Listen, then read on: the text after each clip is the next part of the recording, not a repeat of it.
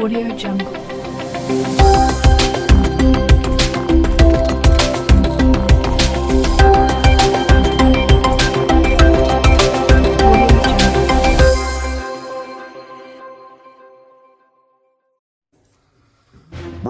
News tonight the monster winter storm sweeping across the country as we come on the air. States of emergency declared as the storm takes aim across a 2,000 mile stretch from New Mexico to Maine.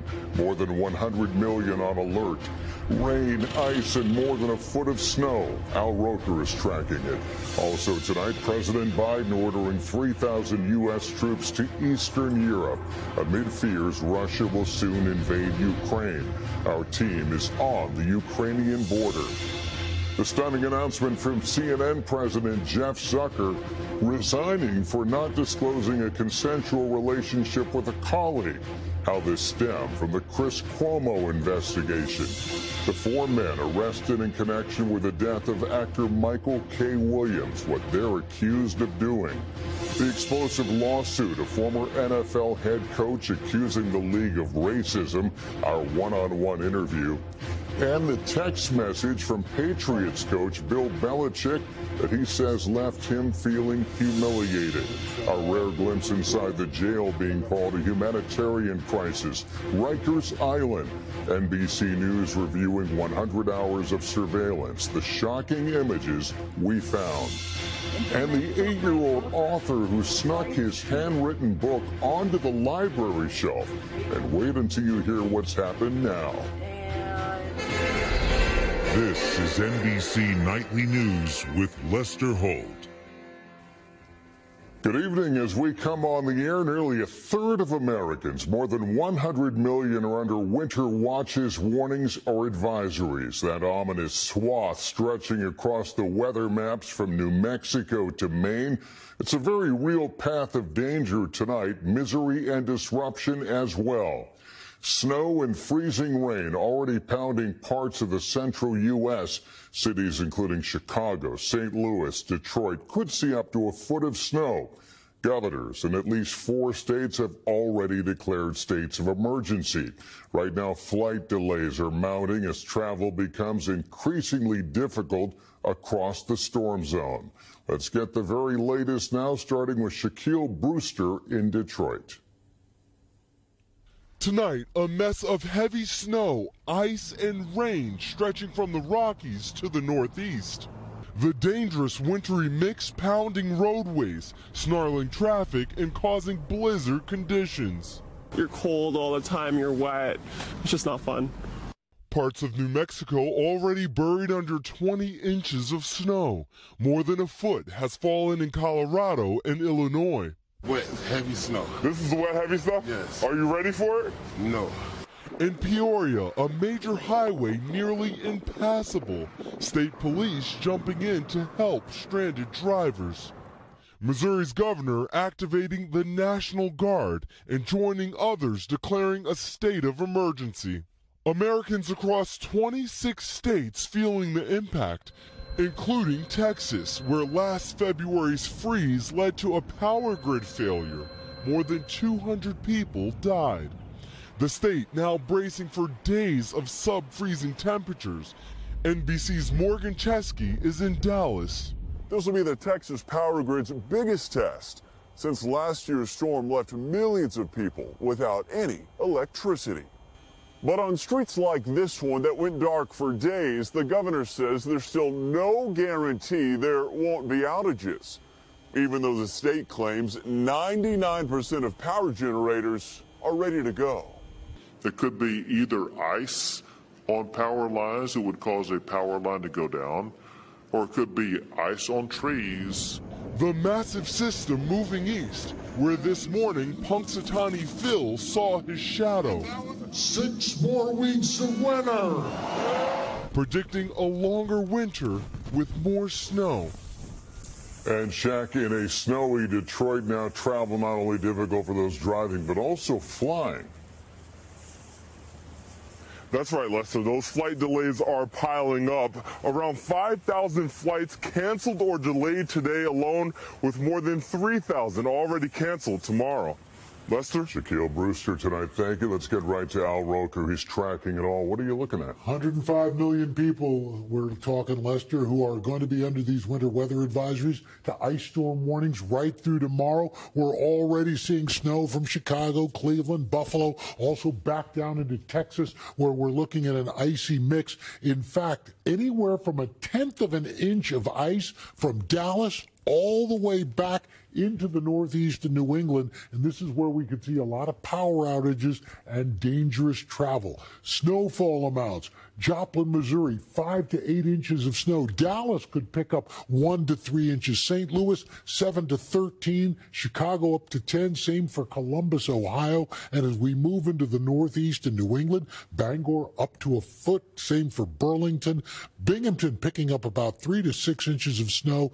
Even Cleveland looking at about 10 inches, Lester. It moves out Saturday, but the damage will already be done. All right. Al Roker, thank you, sir. The crisis in Ukraine is escalating this evening with President Biden now sending several thousand troops to Eastern Europe as new satellite images show Russia's continued military buildup along the border. Kristen Welker is at the White House with more. Tonight, in a show of force, President Biden deploying 3,000 U.S. troops to Eastern Europe with fears escalating Russia could invade Ukraine. The Pentagon saying 1,000 soldiers based in Germany will be deployed to Romania, and 2,000 troops from Fort Bragg in North Carolina will go to Poland and Germany. 8,500 U.S. troops had already been placed on high alert, with over 100,000 Russian troops amassed along the Ukrainian border. New satellite imagery tonight appearing to show those forces growing. We do not know if Russia has made a final decision to further invade Ukraine, but it clearly has that capability. The president has ruled out a combat deployment to Ukraine, late today saying Putin's actions prompted his move. As long as he's acting aggressively, we're going to make sure we reassure our NATO allies in Eastern Europe that we're there. Today, the Kremlin calling the troop deployments unfounded and destructive. It comes one day after a defiant Vladimir Putin said the U.S. has failed to meet his security demands, including that Ukraine be barred from joining NATO. But he also insisted he does not plan to invade Ukraine and is open to more diplomatic talks. Meanwhile, NBC's Erin McLaughlin getting a rare look along Ukraine's border with Belarus tonight. Over that way is Belarus, where there are thousands of Russian troops with only a handful of Ukrainian border patrol standing guard on this side. And getting mixed reaction from people there. Are you worried about war? No, this store owner says. Are you afraid? Everyone is worried. Anything can happen with Russians, he says. And Kristen, do both sides leave at least a path for diplomacy? They do, Lester. That's exactly right. President Biden, in fact, is going to talk to the French president tonight. Meanwhile, the Pentagon saying these U.S. troop moves are temporary and they will still be under American command. Lester. All right, Kristen Welker at the White House. Thank you. We want to get down to that surprising announcement of the media world. One of the biggest names in news and entertainment. CNN Worldwide President Jeff Zucker resigning effective immediately. Emily Ikeda has details. We have news now to report involving our network. A stunning shakeup at CNN. I don't think anybody uh, saw this coming this morning, an announcement like this. CNN president and chairman of Warner Media's News and Sports, Jeff Zucker, is out, resigning immediately for failing to report a relationship with a top ranking colleague. Zucker writing in a memo to his staff I was required to disclose it when it began, but I didn't. I was wrong. The 56 year old called the relationship consensual and with his closest colleague. Gollust, the top marketing executive for CNN, she's remaining with the company. In a statement, CNN Executive Vice President Allison Gollust confirmed the relationship, saying it changed during COVID. I regret that we didn't disclose it at the right time. That relationship surfaced as part of CNN's investigation into its former primetime anchor, Chris Cuomo. Just two months ago, Zucker fired Cuomo for advising his brother, former New York Governor Andrew Cuomo, on sexual misconduct allegations.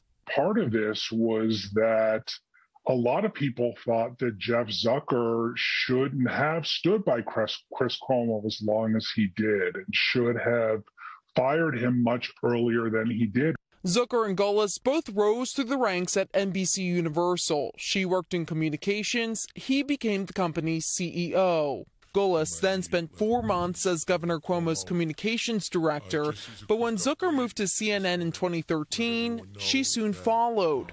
The abrupt end to Zucker's nine years running CNN comes at a pivotal time. The network preparing to launch its own streaming service as its parent company is in the middle of one of the nation's largest media mergers. Just how earth shaking is this for the company at this time? It is stunning. This is not a time that anybody would have expected an announcement like this. And now the leadership, the person who has been at the helm since 2013, is gone at a particularly fraught time for the company. Tonight, CNN naming three executives as interim co heads as the network feels the fallout. Emily Ikeda, NBC News, New York. And here in New York, authorities announced the arrests of four men in connection with the drug overdose death of actor Michael K. Williams. They allege the men were part of a drug trafficking crew that sold Williams a deadly dose of fentanyl laced heroin. The sale in Brooklyn last September was captured on surveillance video. The NFL is on defense tonight after that lawsuit by former Miami Dolphins head coach Brian Flores accusing the league and several teams of discriminatory hiring practices. Our Gabe Gutierrez sat down with Flores today. Is the NFL racist? I think the numbers speak for themselves. There's one black head coach until just weeks ago, Brian Flores was the second, but the Miami Dolphins fired him after back to back winning seasons. Flores and his attorneys have now filed a class action lawsuit against the NFL and several teams, alleging discrimination against black coaches. There needs to be a change. Flores says the New York Giants only interviewed him as a sham to comply with the Rooney Rule, an NFL requirement that minority candidates be considered for head coaching jobs. Well, the Rooney Rule doesn't work. That's the problem. The suit says the team had already decided to hire Brian Daboll, a coordinator for the Buffalo Bills who had no head coaching experience. It includes screenshots of texts allegedly sent to Flores by Patriots head coach Bill Belichick mistakenly, days before Flores even interviewed, congratulating him on getting the Giants job. Flores then asked, Coach, are you talking to Brian Flores or Brian Daboll? Just making sure. Belichick replied with an expletive. Sorry, I blanked this up. When you realized that he meant to send that text message to someone else, what went through your head? Uh, I was humiliated. The Giants are defending their hiring practices, writing in part Brian Flores was in the conversation to be our head coach until the 11th hour. Ultimately, we hired the individual we felt was most qualified. Flores also alleges Miami Dolphins owner Stephen Ross offered to pay him $100,000 per loss in 2019 to improve the team's draft position. That's it's disrespect to the game. The Dolphins deny any racial discrimination and write that the implication that we acted in a manner inconsistent with the integrity of the game is incorrect. Flores now knows he's risking his career. If we can make changes to this this system, this and give more opportunities to, to black and minority coaches, real opportunities. Um, I think it'll be worth it. The NFL says Flores' claims are without merit. Bill Belichick has not returned our calls for comment, Lester. All right, Gabe, thank you. In just 60 seconds, our series Justice for All, my in-depth look inside one of the toughest jails in America with appalling conditions that even a former corrections commissioner calls inhumane.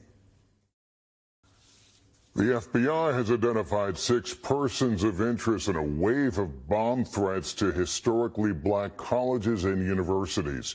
A law enforcement official says they're all juveniles across the country who appear to be using tech savvy methods to try and hide their trails.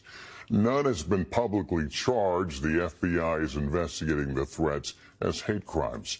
In Virginia, the suspect accused of fatally shooting two campus officers at Bridgewater College on Tuesday made his first court appearance today. The 27-year-old former student was arraigned on murder charges. The small private college said the two slain officers were good friends and were known on campus as the dynamic duo. A group of public defenders is asking President Biden to visit New York's main jail complex, Rikers Island, during his visit here tomorrow. While a jail stop is not expected, justice reform advocates are drawing attention to what they call inhumane conditions at the jail, leaving a mostly pre-trial population and those who guard them at risk.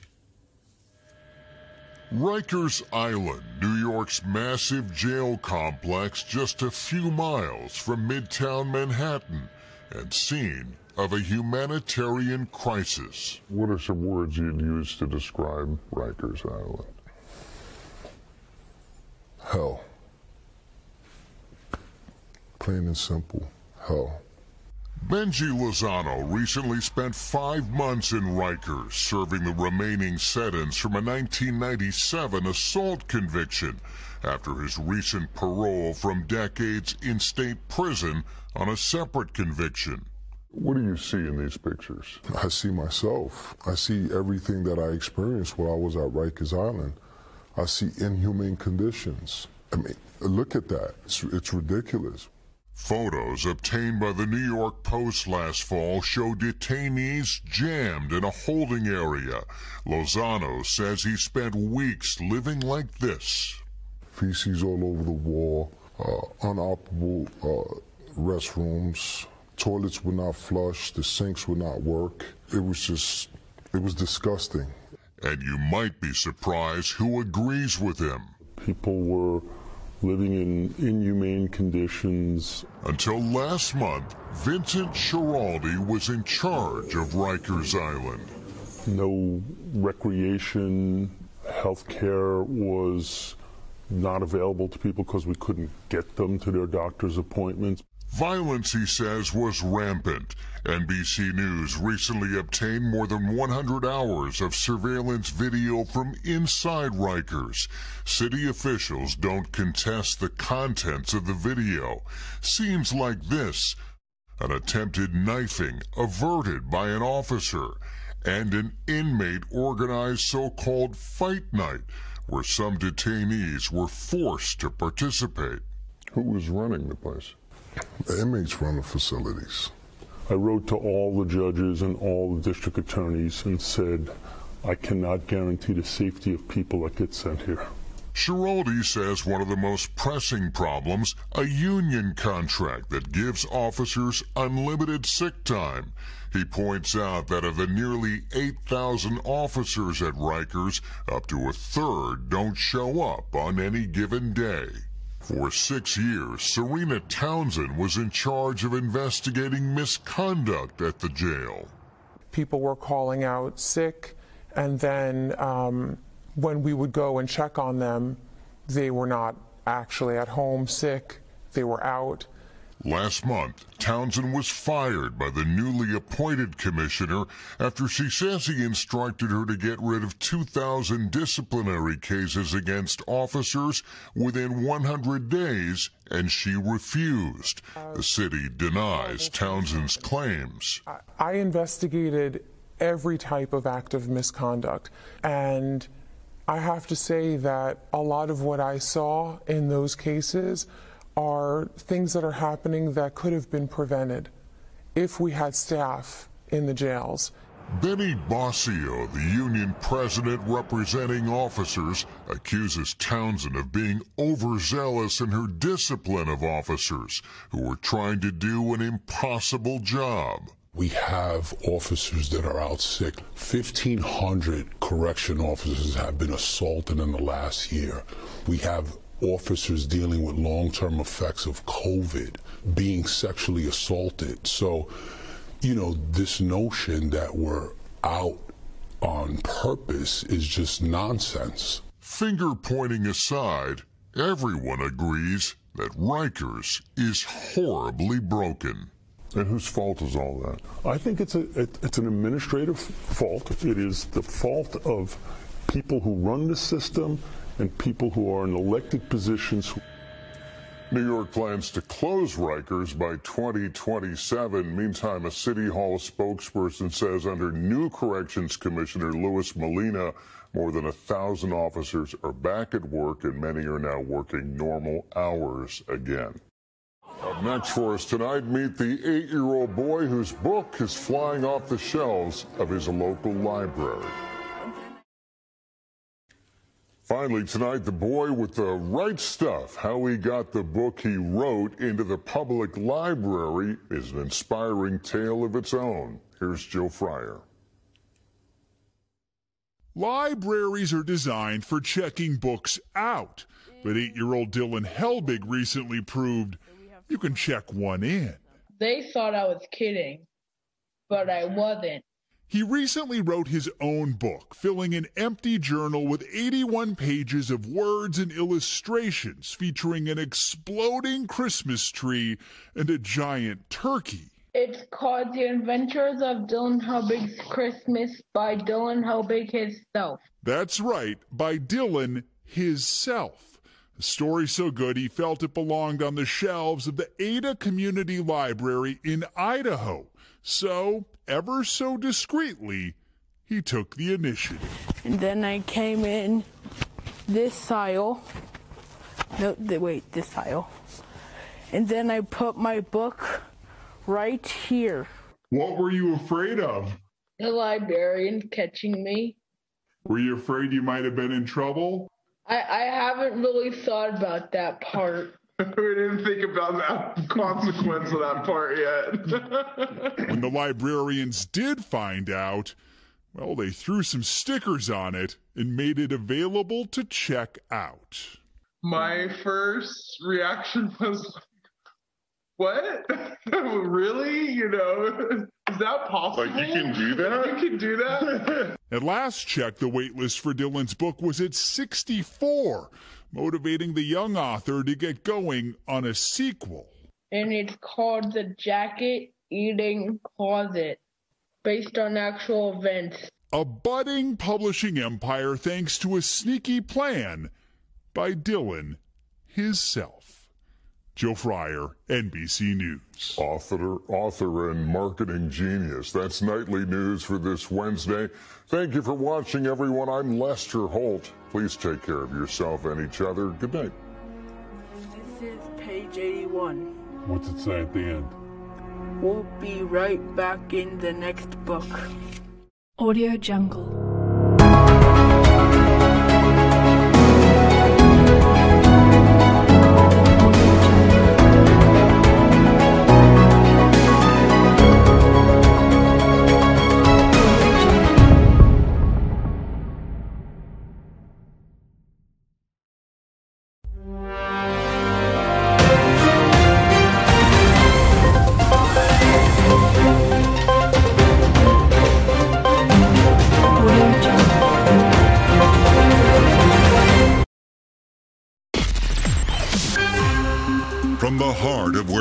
Innovation, money, and power collide, in Silicon Valley and beyond, this is Bloomberg Technology with Emily Chang.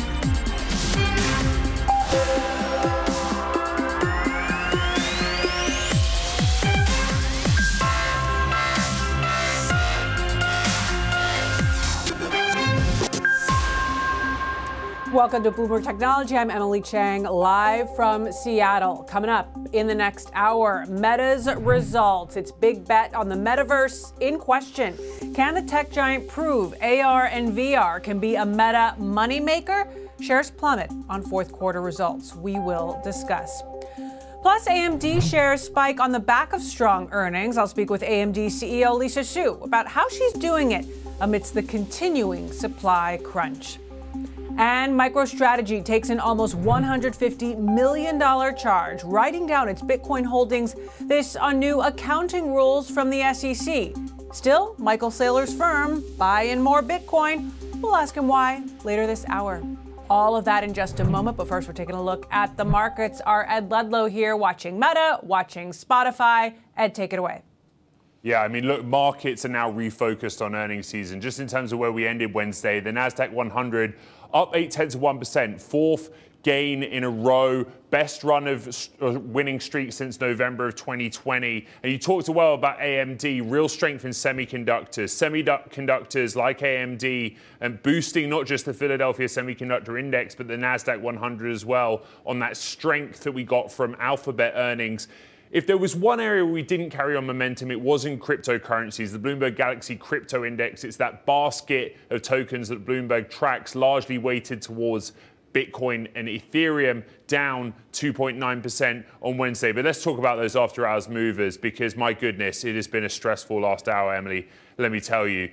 Qualcomm starts rising in after hours after a really bullish second quarter outlook. Smartphone demand really strong, but now we're down 2%. we have been down as much as 8% in after hours. A lot of this seems to be those other bets. You know this story, right, Em? Cristiano Amon trying to move the company away from smartphones to new areas like automotive, IoT. Really lofty, lofty expectations from the street. They seem to have missed those, and the street selling as a result. Spotify down 10%. The numbers not great, to be honest with you. They ended the first quarter with 418 million total users, 183 million subscribers paid. That sounds really good when you say it out loud, but it was less than the street was looking for. Let's get to the big one Meta, the parent company of Facebook. Don't rub your eyes, Em. That is what you're seeing. We're down 21%, 22% in after hours. Monthly active users, daily active users, soft below estimates. The company being pretty candid. Headwinds from competitors. Are we that surprised? How many analysts cut price targets on Meta in the last few weeks because of competition from TikTok and video. They see they see progress in these other business areas, but clearly something is not going right or something's going wrong at Meta. Ed, I would say it is a surprise. I, I can't remember a time when Facebook's core users didn't grow. Thanks so much for that report, Ed. I want to bring in Deborah Aho Williamson now from Insider Intelligence. Deb, can you remember the last time that happened? Has it ever happened? I was just about to say, Emily, uh, for the first time that I can recall, yes, this is a new news information. New information. Facebook lost daily active users in Q4 on a worldwide basis. And, you know, the monthly user base gain, not that great. Uh, it's having challenges with flatness in Asia Pacific, which is historically where it's seen some of its largest gains. Um, these are these are things that we weren't necessarily surprised by at insider intelligence but i think the the fact that here they are in in you know bald-faced numbers is what is causing all of this chaos that's going right now um, you know in the after hours um, not to mention of course you know the um, questions about the metaverse uh, the ad revenue performance, uh, which looked good for 2021, according to our estimates and our forecasts, but the guidance for Q1 uh, lower than expected. Um, it's quite a lot to unpack and a lot of um, unsettling things going on right now with Meta. Absolutely, Deborah.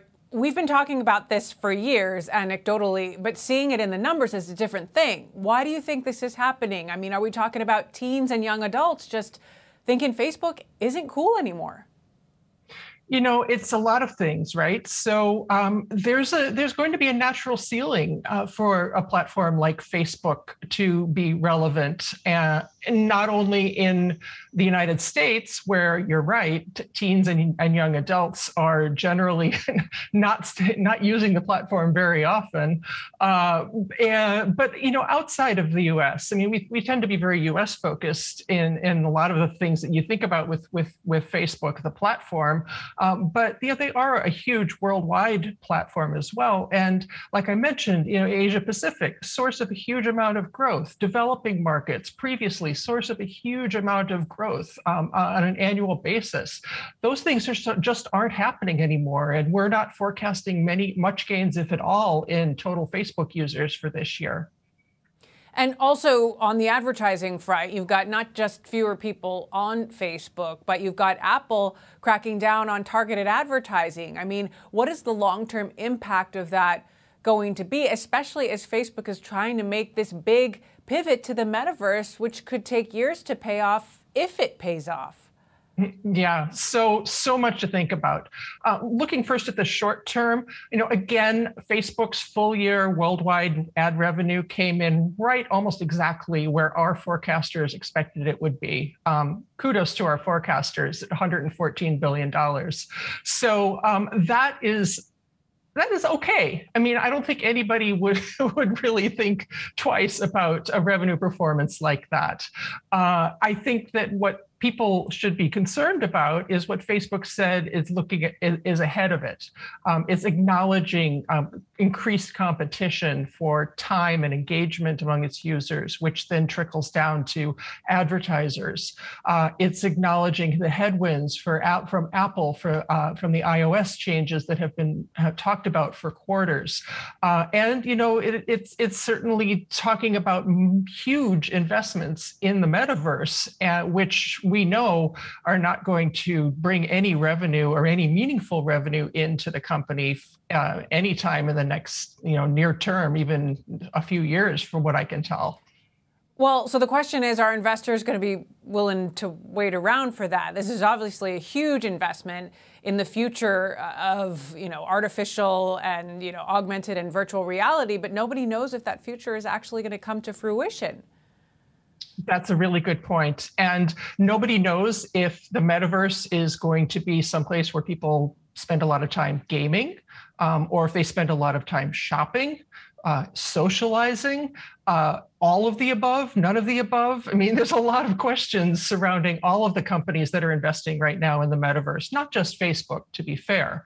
So, um, uh, excuse me, Meta. Uh, I've been I've been covering the company so long that it's taking me a while to get used to calling it Meta. But so you know, Meta's making certain investments. I mean, I think the logical place for Meta to lean in when it thinks about revenue from the metaverse is in advertising and and commerce, right? So uh, we're expecting experiments along these lines this year. Again, none of it's going to drive significant revenue uh, towards the bottom line for Meta, but um, we're interested in seeing what is the next ad format going to be. Because if you remember when the company first launched as Facebook, it really revolutionized advertising. And the question we have is, can it revolutionize advertising again when you're thinking about the metaverse? Uh, listening into the earnings call now, Deborah, Mark Zuckerberg saying the popularity of TikTok is driving, you know, the reason behind many of these investments they're making in these different products, Reels in particular. All right, Deborah Aho Williamson of Insider Intelligence, always appreciate you taking the time to join us. We'll continue to watch out for headlines from that call. Meantime, coming up, a different earnings story for AMD. The chip industry may be in a crunch, but not for Lisa Su. I'll be talking to the CEO of AMD coming up next about an earnings beat and strong outlook ahead. That's next. This is Bloomberg.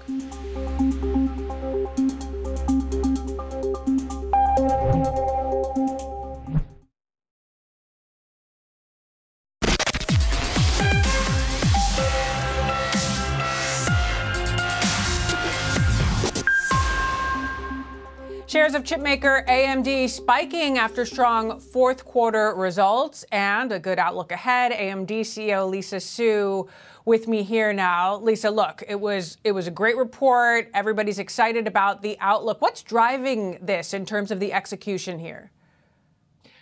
Emily, it's great to see you as always. Um, we're very uh, proud and excited about uh, the quarter that we had. Um, you know, the uh, 2021 ended up 68% uh, growth um, on, on, an annual basis. Um, you know, very, very um, good traction across all of our businesses, whether you're talking about, you know, our data center business, um, our gaming business, our graphics business, our, our um, PC business, you know, all of the businesses um, are really firing on all cylinders. And going into 2022, you know, we see, you know, very similarly a, a strong demand environment. Um, as well as just a, a great product portfolio. So uh, we were able to uh, to guide full year up 31 percent, and uh, we're really excited to see what 2022 uh, brings. We're now seven years into your tenure as CEO, and you've gone a long way to restoring AMD's position in the industry. There is this question of how much further can AMD go? How would you answer that question? Well, you know, the wonderful thing about technology is um, there is so much to do. So, as as you know, prouder as we are about all the progress we've made over the last few years, um, you know, the technology envelope. You know, we have to keep pushing the envelope. There's more and more to do. Um, the applications are re- requiring more and more high performance computing, uh, and this is our sweet spot. This is where we're specializing. So, you know, I see tremendous opportunity for us going forward, and and you see that in just you know the strong demand environment and the fact that everybody wants more compute whether you're a business or you're a gamer or you're an enterprise um, or you're a cloud manufacturer i think more compute is one of those secular growth trends that um, that we believe a lot in and will continue to be a key factor over the next five plus years how much of what you're reporting is overall market share gain versus an industry just getting bigger and all boats rising? Yeah, you know, that's a great question, um, Emily. There's no question that, you know, sort of the backdrop of the COVID pandemic and um, all of this digital transformation has been um, good for semiconductors. And so you can see that the overall demand environment is strong. Um, I do think what we have um, at AMD is an alpha factor um, on top of that. Uh, you know, we have great products. Uh, we're underrepresented in the market. You know, we've been working for the last five years as at building trust um, with some of the largest hyperscalers and the largest customers in the world, so that they can trust us with what their um, what their technology needs are. And I think um, within that backdrop, you know, we've been able to gain market share and and really, you know, gain the trust of some of the um, the largest and most important brands um, in the world. Now, the whole industry, of course, has struggled to get enough supply. We just heard Elon Musk say Tesla will continue to be chip limited. I spoke to Jim Farley, the CEO of Ford. He said there's no relief in sight. I'm curious about how you are executing here and managing to get in more orders and beating your targets, even against this difficult backdrop. Well, the last 12 to 15 months has been all about uh, really strengthening the semiconductor supply chain. And, you know, we work very closely with all of our supply chain partners, whether you're talking about um, on the, um, the wafer or the front end side or um, the back end side and substrates and all of these testing equipments. And, you know, what we have really planned for is long term growth. I mean, we've had a very ambitious growth outlook for the last few years. Uh, we continue to have that. Uh, we're working with our partners. We're investing. So we're investing with our partners on uh, building out that capacity. Um, I think we've been uh, very aggressive, and I'm, I'm happy with the fact that we've gotten uh, more supply, and that's part of the reason we were able to overachieve in 2021. And you know, we do see. You know, I know people say that there's no end in sight. I, I wouldn't exactly say that. Uh, I would say that a lot of progress is being made. And um, you know, we're thankful for all the partnership across the supply chain, and we're going to continue to drive more and more supply um, as we go through every quarter in 2022. The Biden administration has been taking an app active role in trying to alleviate the crisis. The president himself had this to say about his view on what's going on here. Take a quick listen to President Biden. Everything from cars to dishwashers are delayed getting to showrooms and customers, just as demand for them is up because the economy is growing.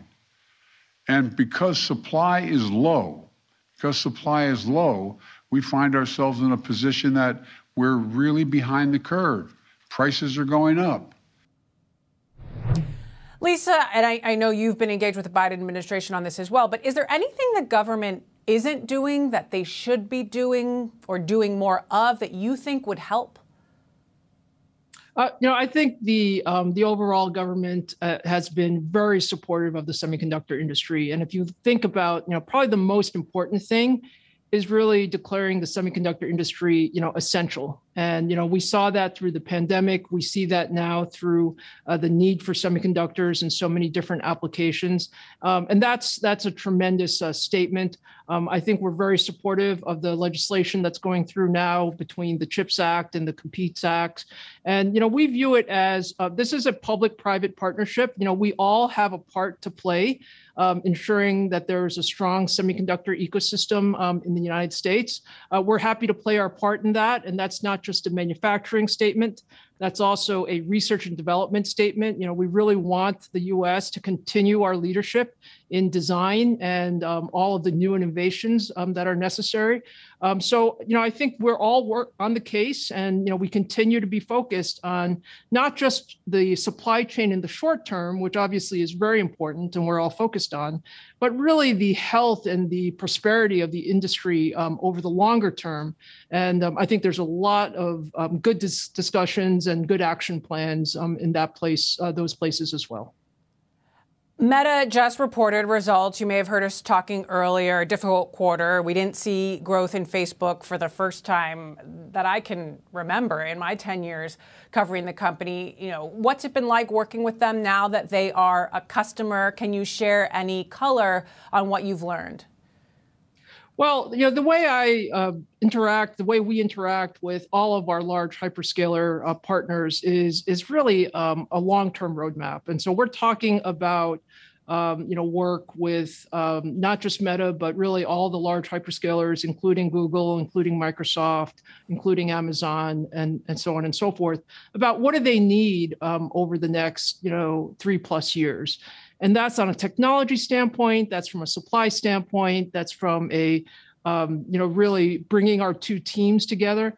Um, so that work is going really, really well. And, and you know, we, we view this as um, such a strategic area. You know, think about data centers and um, you know cloud as um, secular growth over the next five plus years. Uh, we need a lot more compute there, and, and we're working closely with all of our partners um, to uh, to ensure that we satisfy that and we help them, you know, meet their objectives.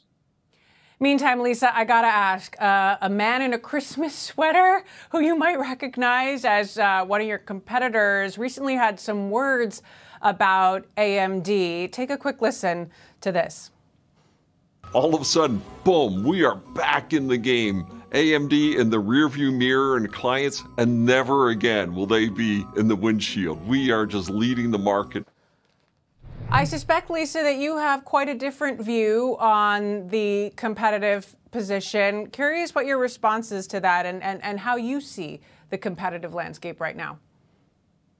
You know, Emily, we've been working on uh, this journey of really building out AMD as a high performance computing leader for the last five years, and we're going to do that for the next five years. So uh, we're about playing playing our game um, we feel very good about our strategy. We feel very good about our customers, and so I think we will um, we will do well in this market. All right. Well, we'll be watching for that. AMD CEO Lisa Su, always great to have you here on the show. Thank you so much for joining us. All right. Coming up next, there's so much to talk about when it comes to Web3. But what is it really? That's next. This is Bloomberg.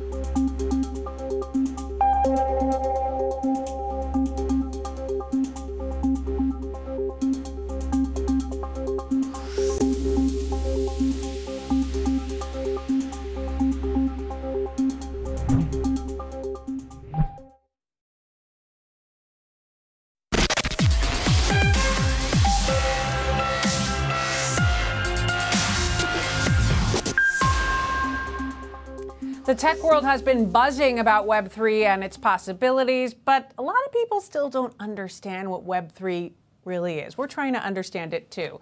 Bloomberg QuickTake's Nicole Tsai and Jiaping Huang. Take a look. What is Web3? There's a lot of buzz surrounding Web3, but really, what is it? Honestly, it took me a while to wrap my head around it because people make it seem like it's so complicated. But at the heart of it, it's not really. Web3 is not a platform or a type of technology or something you're going to find in the metaverse. It's actually more like an era or a categorization. But before we dive deeper into this, know that all this categorization is still pretty vague because there isn't some official body out there saying, hey, this is Web3, the way people can say, hey, it's 2022. Long story short, Web3 wants to be a decentralized internet. In Web3, people wanted to take a step back from the Web2 structure where power rested in the hands of a few tech CEOs. At the foundation of Web3 is the development of blockchain. Now, blockchain is the technology behind cryptocurrencies and at its core, decentralized. So, how does blockchain decentralize the internet? Usually, when talking about blockchain, you hear it associated with Bitcoin and other kinds of cryptocurrencies. But, but, this is because, for example, Bitcoin isn't maintained by just one company, but by a vast network of computers all connected to the internet. Now that we know how Web3 can exist, the question is why are venture capitalists throwing billions of dollars into Web3? A chunk of that money is going into the development of dApps or dApps. Still debated on how that's said. dApps. dApps or decentralized apps are one of the reasons why you're seeing so much optimism around Web3. Here's my colleague Jiaping Huang with more on dApps. Thanks, Nico. So dApps run on top of blockchains like Ethereum or Solana instead of servers run by big companies like Facebook. That means no one can actually shut them down. But what's more important is that dApp users can have the full ownership of their data, tokens, or virtual assets for real. Some of the most popular applications are in finance and gaming for example, this app called PancakeSwap allows you to trade one coin for another without any middleman matching orders. And there's a hit game called Axie Infinity. It's just like Pokemon, but you can sell your virtual pets for money. At the same time, Web3 also has its skeptics. Elon Musk said it seemed like a marketing buzzword back in December.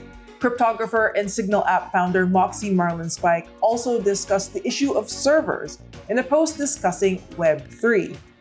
Unless people start running their own servers, and very few people and even organizations do this, it's not really decentralized. Accountability could also be a big issue with Web3.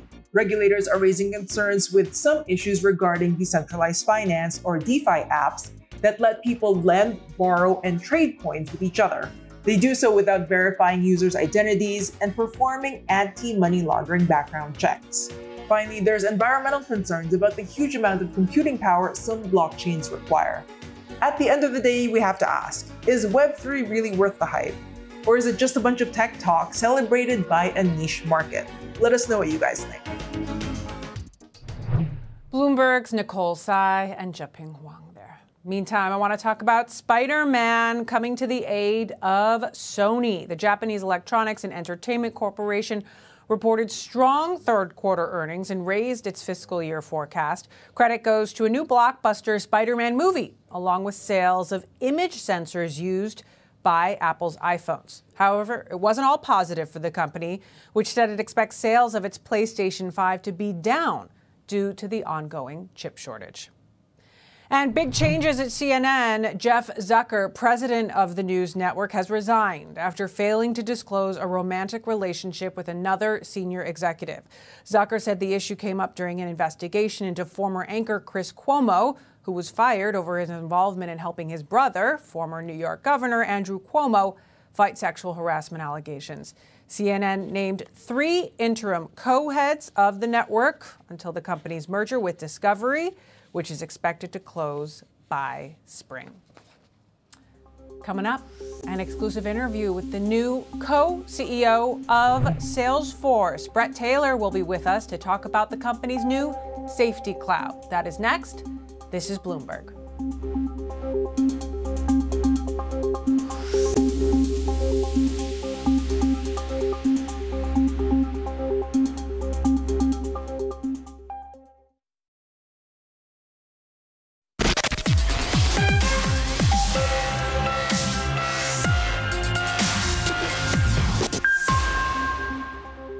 Welcome back to Bloomberg Technology. I'm Emily Chang in Seattle.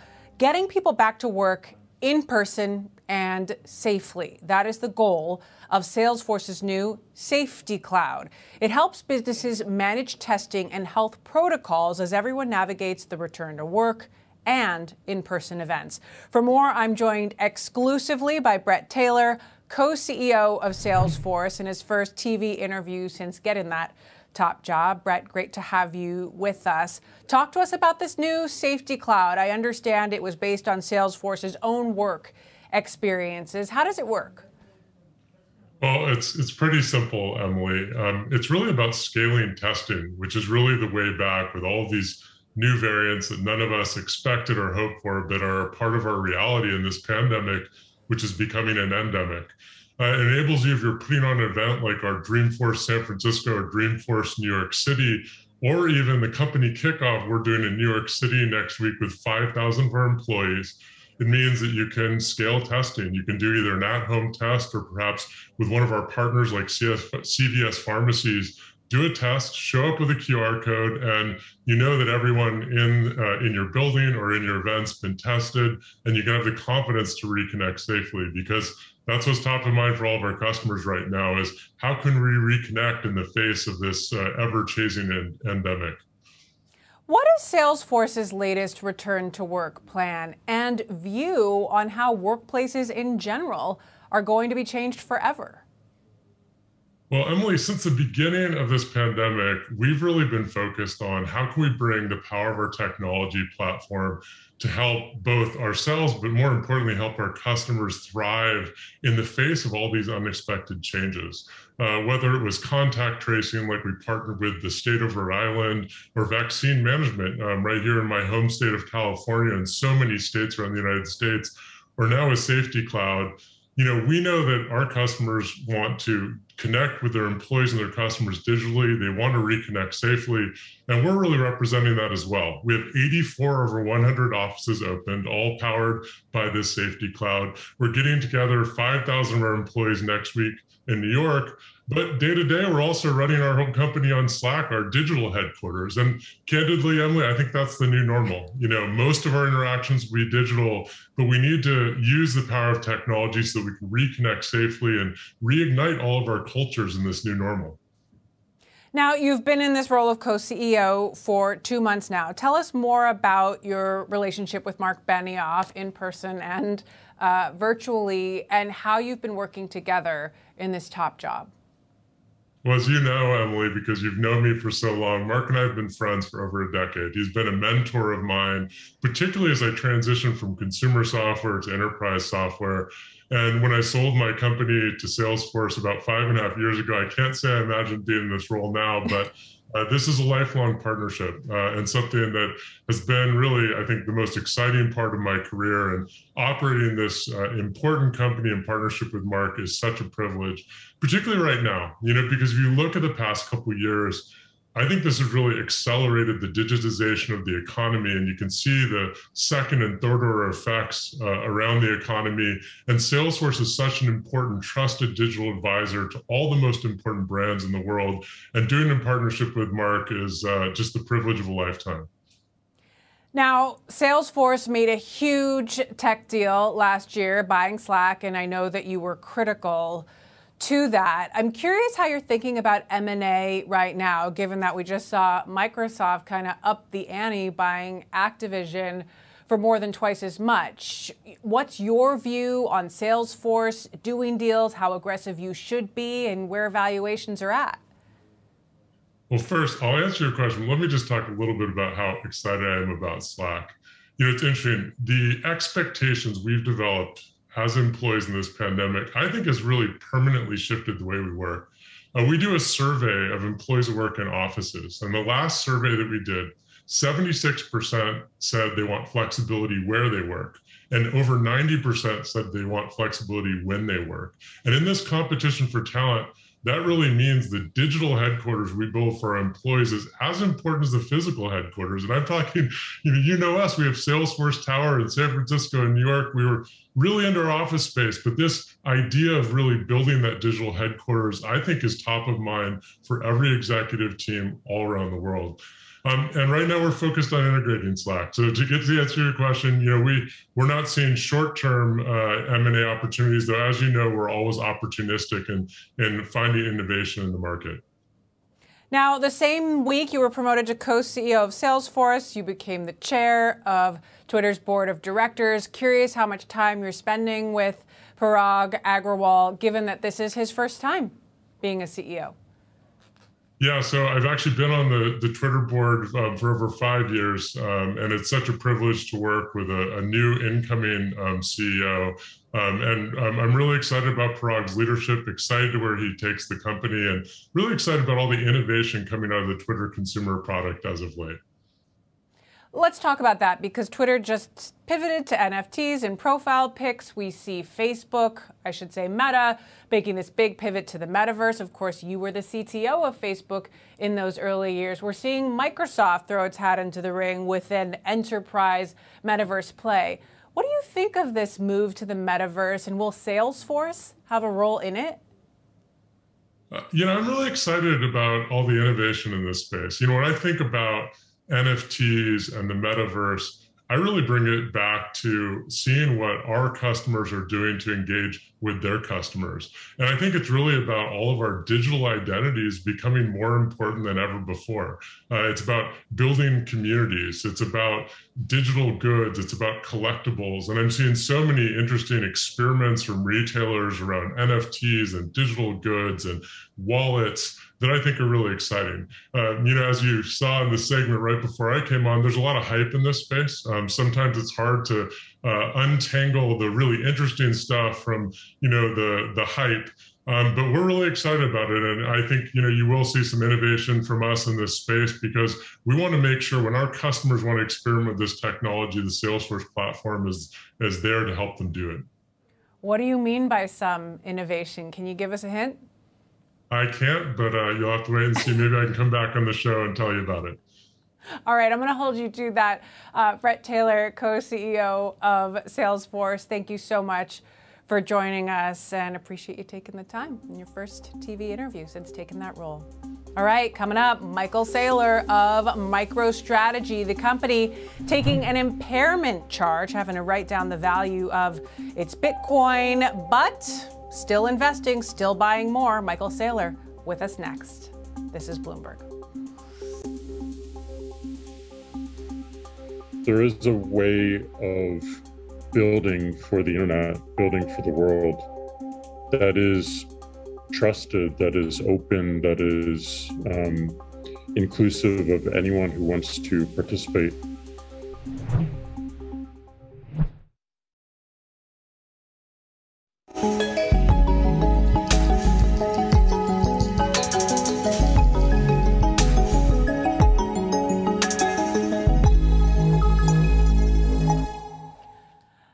MicroStrategy taking an impairment charge on its Bitcoin holdings. This after the SEC said companies need to follow some new accounting rules. Still, Michael Saylor's firm buying more Bitcoin. Here to talk about it all, Bloomberg Sonali Basak. Sonali, take it away. Yeah, absolutely, Emily. It's really interesting to see how MicroStrategy has ridden the ride that has been in Bitcoin in the past year. If you take a look at this chart, you see the ups and downs that Bitcoin has gone through and just exactly where MicroStrategy has bought in at the average price of 48,710 $10 last year. Of course, that has led to an impairment charge in the most recent quarter of $147 million here. But remember, these are accounting changes. You have investors that may or may not be comfortable with those swings. Some are more comfortable than others. MicroStrategy, as an investor in Bitcoin, did double down on that dip, bought Bitcoin about $10,000 lower at uh, around 37 1,865 per coin. That's much closer to where it's trading now. That would still be a slight loss today, but again, let's see where it goes later on. If you look at what BTIG says about MicroStrategy's holdings, they think MicroStrategy, which has declined about 50% on the year, at two, $348 could eventually be about $950 per share. So getting comfortable with what it looks like to have the biggest corporate holding of Bitcoin and starting to get comfortable with investors on what those impairment charges look like as they flow through the income statement. Right, following, of course, Bitcoin's downward trend, at least uh, for the last few months. How talk to us about the micro moves we're seeing from MicroStrategy's investors. How are they interpreting all of this? It's interesting. It's again, if you're comfortable with it or not. We saw when the SEC had announced that this change would happen, MicroStrategy did say that it would be noisy for investors to start to do this. But again, this is a volatile industry, a volatile asset class. And MicroStrategy, remember, the shares that decline is much more steep than you see from its peer group perhaps in the Russell 5000, if you use that as a proxy, only 5% over the year. So a much steeper decline. But again, most of the analysts that do follow MicroStrategy do say that it's either a buy or hold, and that BTIG price target of 950 is the most aggressive that we see.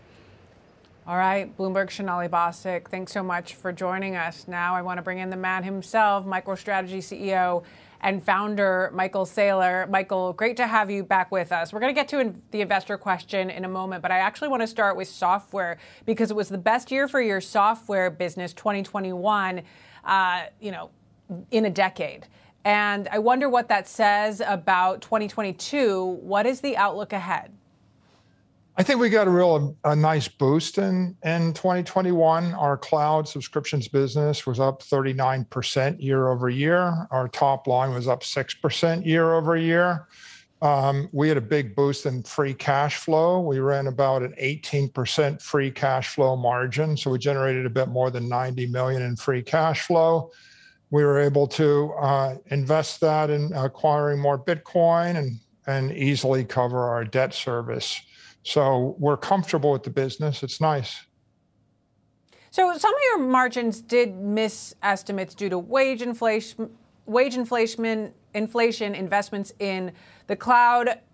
Do you think these pressures will keep up in the near term? Um, you know, there's some challenges with wages in the tech business, as you know, and and yeah, we expect that'll continue. We'll have to just continue to get more efficient. Then, uh, if you're doing business internationally, international currencies like the Argentine lira has lost 90, sorry, the Argentine peso has lost 93% of its value over the last four years, Emily. Uh, Turkish uh, Turkish uh, lira is also struggling. Uh, the news last night was the Lebanese pound lost 93% of its value.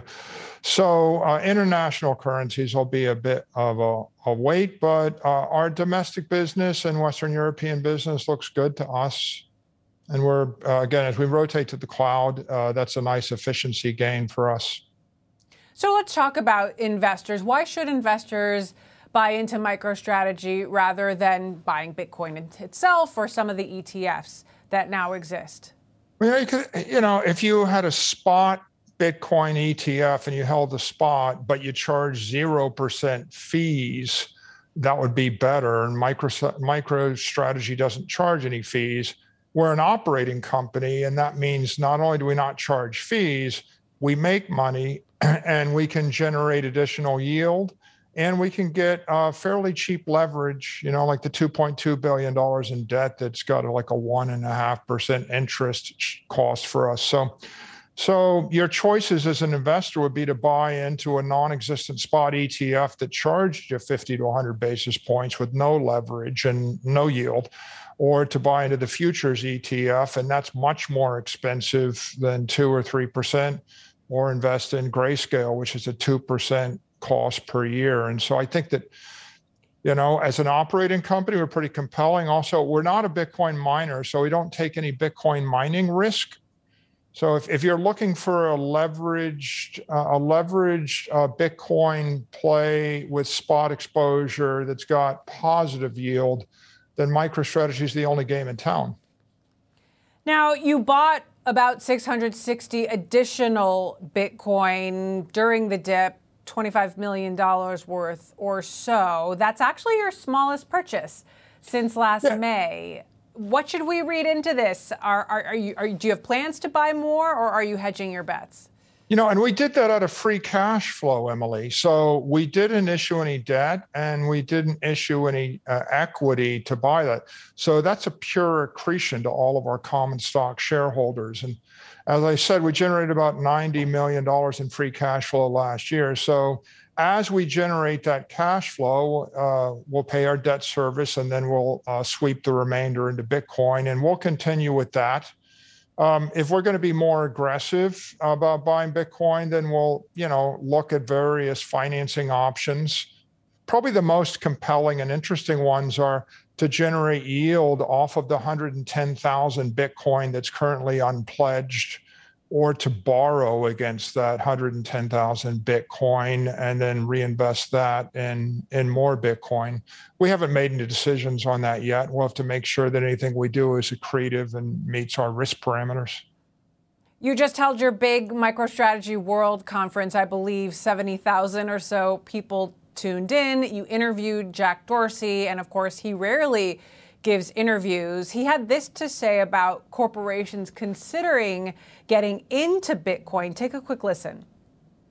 Even if you don't use or don't believe you could use Bitcoin in your company, I think it's worth your study because there's a number of lessons in it that will make your company better.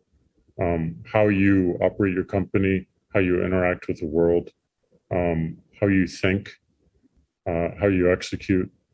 Um, that I, I've just learned so much from it that have made everything about my company uh, and what we do much better. And you know, if I were to start another company, those lessons would would just be so great. Michael, I'm curious if there's anywhere where you and Jack disagree on Bitcoin. What do you think you have to learn from each other? We agree pretty enthusiastically. Jack, Jack's a man on a mission and his view of Bitcoin and Lightning is they're open, they're fair, they're global, they're permissionless uh, digital monetary networks. And you can use them to provide financial inclusion to billions of people. And you can actually do business at the speed of light, friction free. And so, as a technologist, he's a technologist, I am. We both agree on the idea of moving money at the speed of light to 8 billion people for free. And as a humanitarian, we both agree there's billions of people that are unbanked and not included in the current system. And, you know, again, if your currency's collapsing and you just lost 93% of your wealth overnight and the bank seized all your assets, which is just what happened in Lebanon this week, what choice do you have? Like, there's billions of people that don't have any better alternative. And Jack wants to deliver a better alternative to them. And I agree with him wholeheartedly. Dorsey threw some serious shade at Facebook and Mark Zuckerberg for the way they handled their big crypto bet Diem, which of course hasn't worked out. We're also tracking Meta's results today, not looking good. Facebook, Meta trying to make this big pivot to the metaverse that nobody knows whether it will pay off or not. You've seen so many big shifts in technology in your many decades in the industry, and I'm curious what your view is on what's happening over there. Well, I, I think that Meta will figure it out. Mark Zuckerberg's brilliant, and I have the greatest respect for him. But what I'll say with regard to cryptocurrency is the world doesn't want uh, a digital monetary network controlled by one company. It doesn't want a currency from one company. It doesn't matter whether you're the greatest company on earth. The the beauty of bitcoin is it's open it's common property. Nobody controls it. Nobody a hundred years from now will control it. And that makes it ethically sound. So i think jack's frustration is he knows that facebook uh, and now meta could deliver uh, utilitarian uh, economic empowerment to billions of people in an ethical technically sound, politically sound, economically sound fashion. And he's frustrated to see that we all use our power as a force of good. All right. MicroStrategy founder and CEO Michael Saylor, always good to have you here on the show. Thanks for taking the time to join us. Coming up, it's the name President Biden won't mention. More on his, let's call it a standoff with Tesla and Elon Musk. That is next. This is Bloomberg.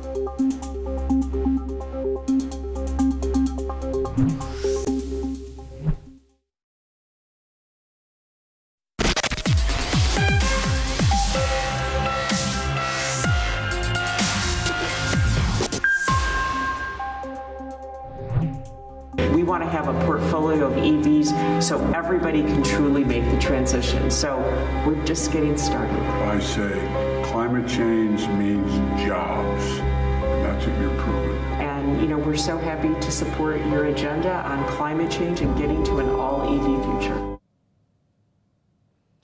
President Biden last week talking EVs with GM's Mary Barra and Ford's Jim Farley at an event at the White House, even tweeting about building the vehicles here in the United States. But the president failed to mention the biggest EV maker in the world. That's Tesla. And it certainly got the attention of CEO Elon Musk. Our Ed Ludlow here with more. Ed, do you think the president is deliberately leaving Tesla out of the conversation? This is a tricky one, Em. I mean, look, it's actually quite clear. This is politics, and we're not a politics show, but Bloomberg's done some fantastic reporting around this. According to White House sources, you know, Joe Biden's made no secret about his support from the unions, and he needs that union support. Michigan is a state where the Democrats, Democratic Party can win. GM and Ford are legacy automakers with a long and rich history of union assembly workers, and Tesla's not. It pays its workers really well through equity compensation. But, you know, Biden is clearly looking at this thinking, okay, I need the support of the traditional base that work at these companies. And that's that's kind of what we're hearing from the White House sources we're speaking to. Well, he's certainly poking the bear a little bit. What, Right. what do we know about the conversations between Elon Musk and President Biden? I mean, the president has invited a number of, of CEOs, continues to invite CEOs from Silicon Valley to the White House. And come to think of it, I've never seen Elon Musk there. It, it is a cold shoulder, right? And you know, you, you just have to take the bigger picture. Tesla is the world's biggest EV maker. It's created thousands and thousands of jobs in the US. Yes, Tesla has moved to Texas, which is traditionally a Republican state. But it's really interesting that the White House doesn't acknowledge it. And as you know, Em, I mean, I was in LA last year listening to Elon Musk speak at Code Conference. He essentially accused Joe Biden of being a communist and he called this the Russian EV revolution, um, which are pretty strong words. So it clearly grates him, uh, and we get that from his most recent tweet as well. All right, something we're going to continue to follow. Ed, thank you so much for taking time to break that all down. Our Ed Ludlow there in San Francisco. We'll be watching the tweets. All right, coming up tomorrow on Bloomberg Technology, we've got Alexis Ohanian, of course, the co founder of Reddit. Founder of the 776 Venture Investment Fund. We're going to talk about his latest crypto plays.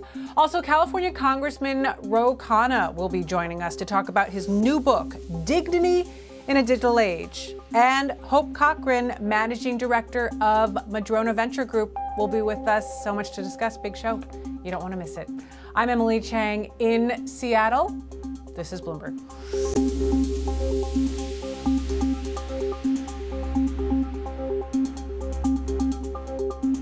It's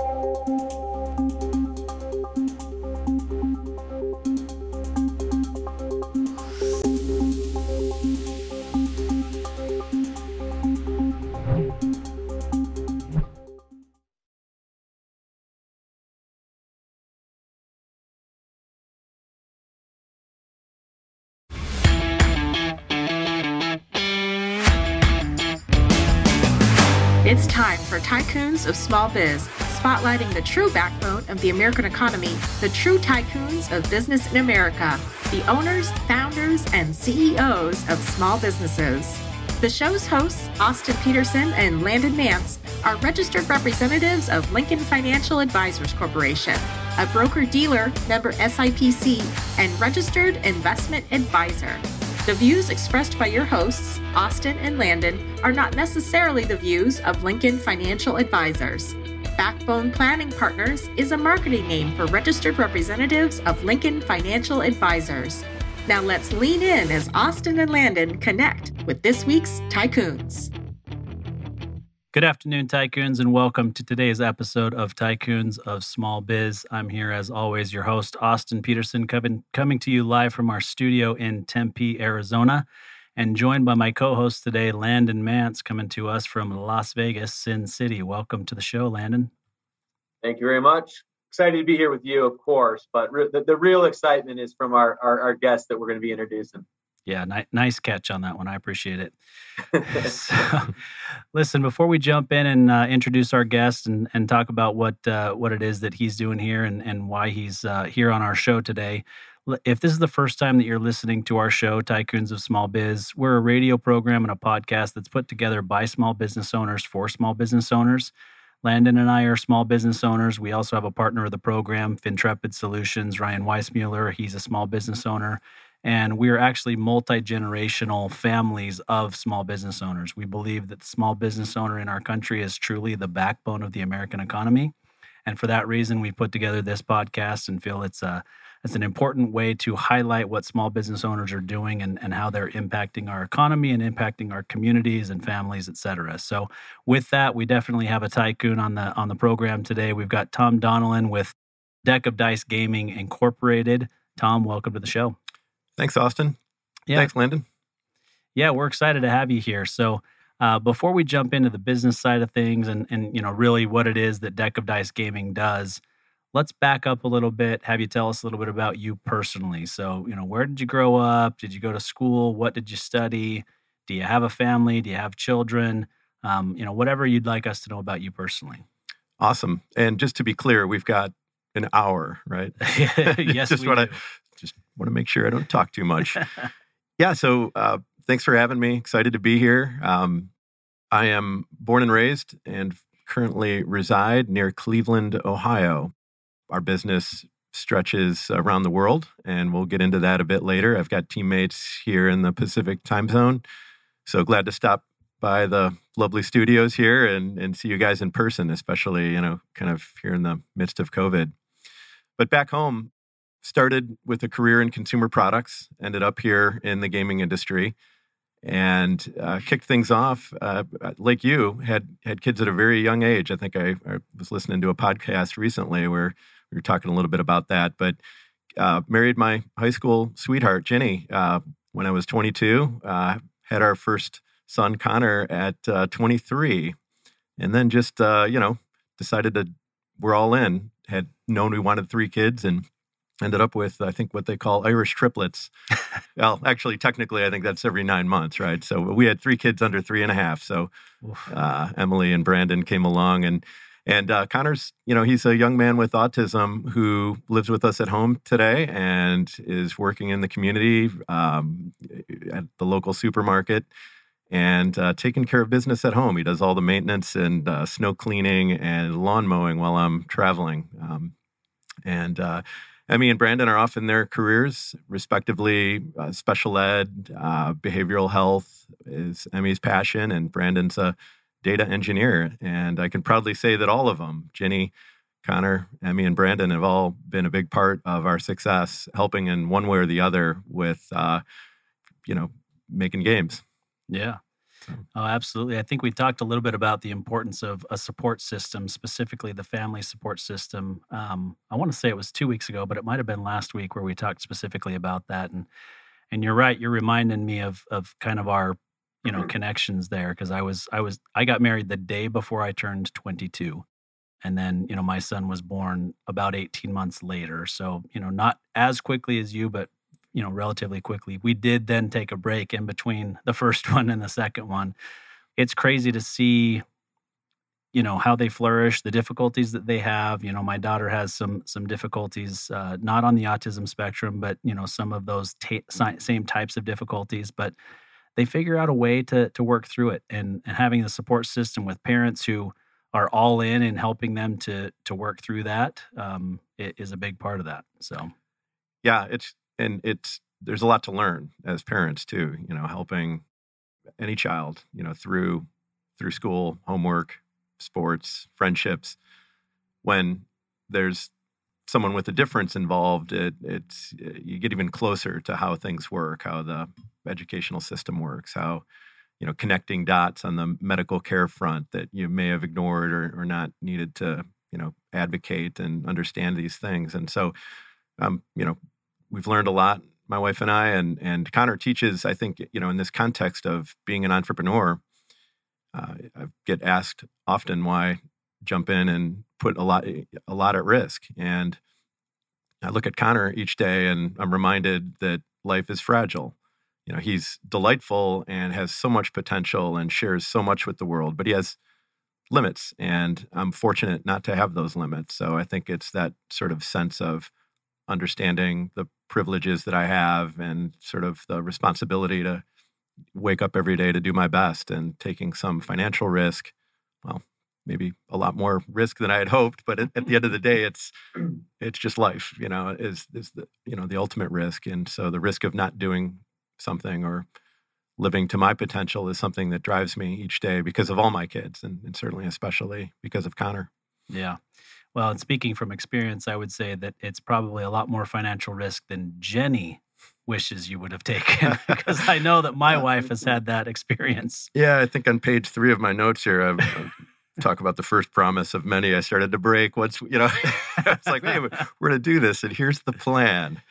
Yeah. And then you know the plan, the plan uh, changes substantially. But uh, and actually, I'm glad you mentioned that because when I was first deciding to take the step, my attorney at the time, uh, we were having dinner, and he said, you know, I have one question, and the question is, is is Jenny on board? Is your wife, you know, uh, you know, is she ready to be with you on this? And and you know, the answer was a fast yes. We had talked a lot about it, and you know, it was time. It was time to. And of course, that was moons ago, and it was it was a different context. It was a different risk I was setting out to take. So things have changed a bit since then, but but I won't, won't forget that question. I've asked it of a few other entrepreneurs. You know, th- there's that pay it forward sort of. If someone reaches out to me to have a meeting, and I'm always surprised because I don't feel that I have a lot to share, but there are things to share. There's some arrows, you know, uh, in the back and leg and front and everywhere. And so, just talking a little bit about risk and and uh, you know, uh, your business might be very different than mine, but there's certain shared experiences, and and so but coming back to that question, you know, are the people that depend on you or the people that are side by side with you, are they are they on board? You know, because sometimes you can't do this for the reward. You know, we all aspire to something, an exit, unlocking value. That's that's what you guys do and help help people and families to to do. It doesn't always work out that way. So if that's your only goal, uh, you know, another wise person told me it's it's it, how do you then deal with the setbacks, you know, and and the long nights where you feel that you might not make it. Um, if if your goal is you know a particular number, it, it, you know my, my goal is to create value and create wealth, but but so but it's not the one thing that drives me, and so it's it's um, you know those conversations about family, you know, are the people you love on board, because uh, it does get hard and lonely. No, no doubt about it. So, one last comment that uh, that I'll make about the personal side that's just kind of a tie-in that I didn't realize we had is, you know, you mentioned Emmy working with special needs children or adults. Um, my my daughter is studying to be an occupational therapist and and wants to and is currently working at a at a facility that works with special needs adults to, you know, tr- do job training and different things like that to to give them the ability to be as self-sufficient as possible as, as, whatever their disability allows so that's kind of a cool that's tie-in that we've got yeah, as well. that's great. Yeah. dynamite. Yeah. So landon in, introduce tom and how you know tom. You guys have known each other for a while before the show as well. Yeah absolutely. Well i'll, I'll just make a, a, a quick comment. Um, tom you, you made a comment uh, a minute or two ago about people uh, that approach you and ask for a conversation and you you you humbly follow that up with you know i don't necessarily feel like i have a lot to offer and aside from your uh, really cool professional background and in the story that we're going to have you unpack when it came to starting your business.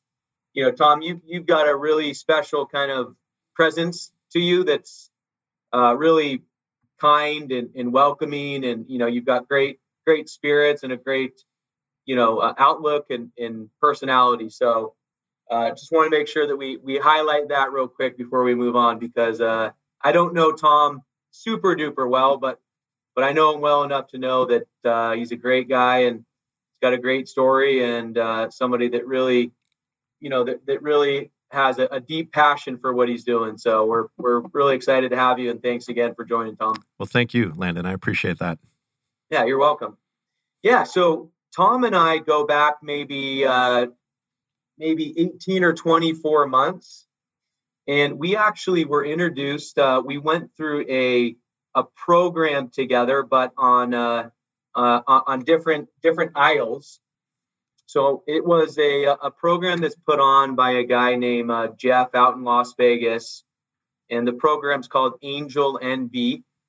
And there's two aspects to the program. There is the the founder side of the program, and then there is the investor side of the program that world, the, the world of angel investing was, you know, was was new to me, but my experience going through that program was really, really positive. I really enjoyed it a lot. I was a little bit uh, more limited as to my participation just due to the the industry that I'm that I'm in, but I was able to get, you know, educated around kind of the angel investing approach and how to look at companies and what questions to ask and what things to consider and and then you know learning how to package that all together to make an informed you know investment decision into startups or or relatively new companies and then tom was on the other side of that fence participating as a um, you know as a as a founder so that's how we kind of came uh, in in connection with one another but uh, yeah i mean tom if you want to comment on on the program real quick. I know that I've been getting a lot of emails from Jeff and just kind of more uh, specific to our our Nevada listeners, but I think they're about to roll out that program once again. But uh, you know, obviously with with new investors and new founders. Yeah, Landon. A little bit of story, backstory there is that our, our company. I'm, I'm still we're based in Cleveland, Ohio. That's that's where uh, one you know foot of our our structure resides, and then we have teammates in the Bay Area, the Tahoe area now. Thanks to COVID, a few folks fled up the hill and and uh, actually had a, a, an office president presence in Las Vegas. So, so I had been co-located pre-COVID. So I think it was March 14th where I decided to uh, uni locate back to Ohio or whatever.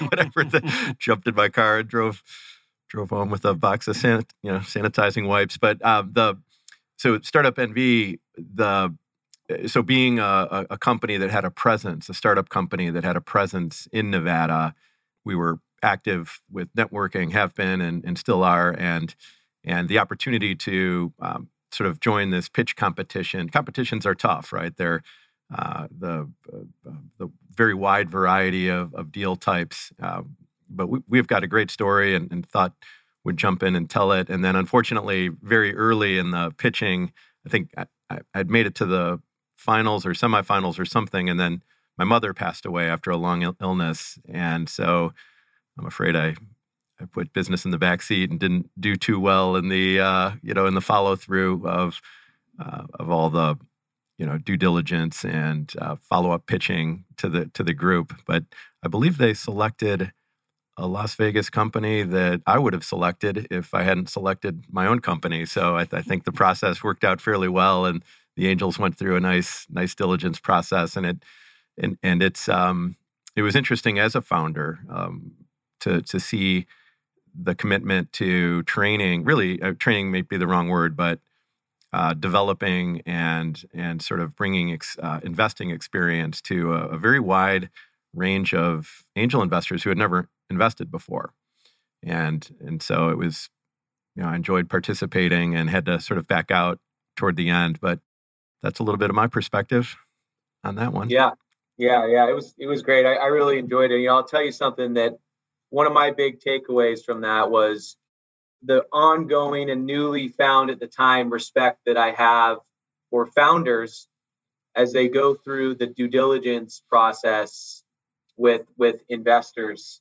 I mean, uh, the the amount of time and effort and resources that that you and you know the other founders had to to go through uh, with us. It's, it's mean, a lot, yeah. It it is. Yeah, and and and that you know wasn't a lot just because of the requirements of that program. It's a lot, you know, period to to tell the story to to talk with potential investors, whether they're individual angel investors or institutional investors. You know, there's the the story, and then there's the all the details, the you know the data room of you know, everything from cap tables to financial projections to you know market research, and you know I can only imagine as uh, as investors the the variety of you know preparedness or or depth of the materials available.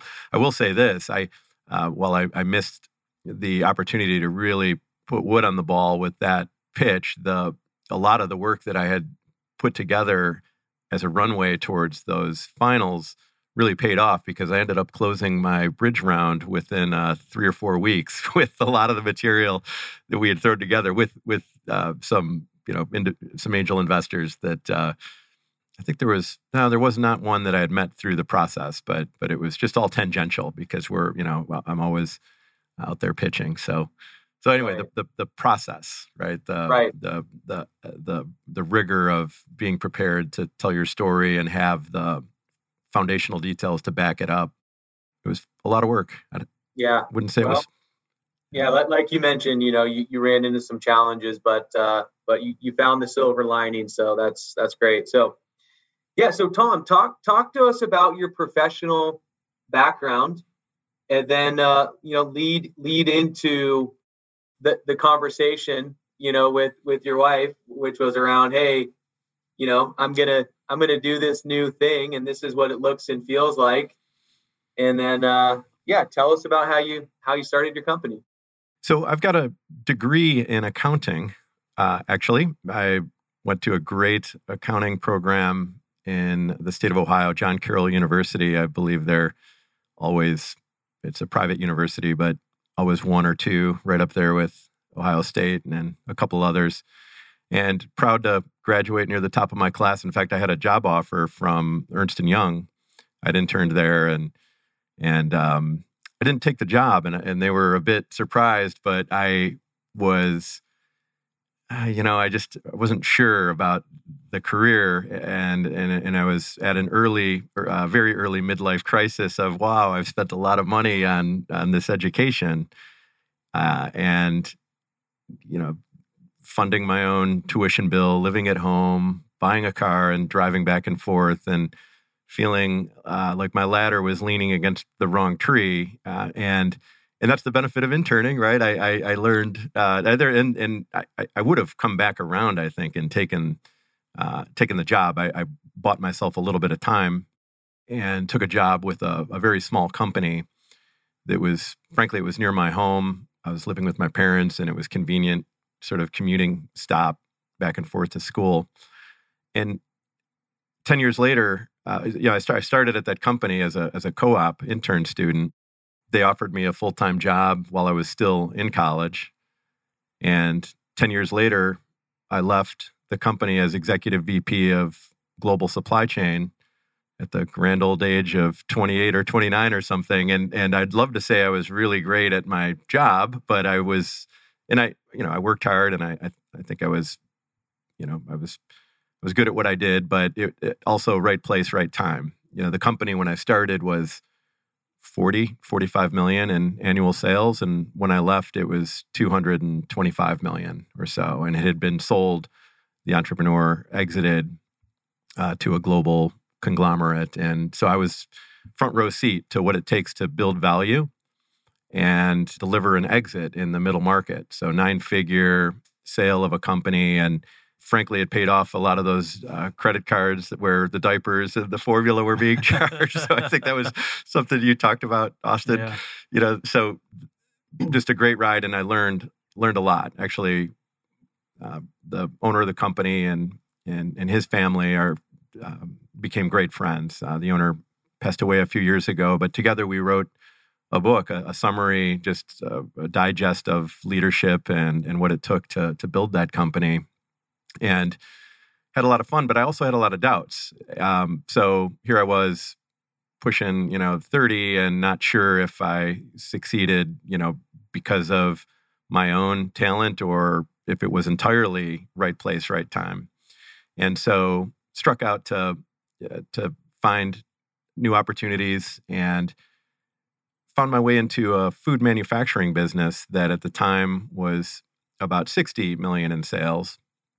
And here I took the role of had responsibility for supply chain, but also sales and marketing, uh, which was new for me. And then that company went from 60 to 200 million in five years. so, uh, and, you know, again, just hung on. And in both companies, you know, both entrepreneurs, very different styles, um, very uh, single minded and committed to creating value, um, both very product and industry faced. Learned a lot about what it takes to to stay focused and succeed and, and create value. But and and proud to be not just a front row seat, but a sort of inner circle executive in, in both experiences and, and really learn how hard it is to make decisions, you know, how how painful it can be when the budget doesn't add up. Um, I mean, these are stories of growth and success and, and two middle market exits that are greater than nine figures each, but also there were you know reductions in force and there were budget misses and there were you know there was some shouting and wailing and gnashing of teeth now and then i mean it's it's it's hard work and so you know i rolled out of that one and then and and had you know as an executive that, that that company was sold. And so i had sort of a you know an incentive basis of you know i wasn't a founder didn't contribute cash but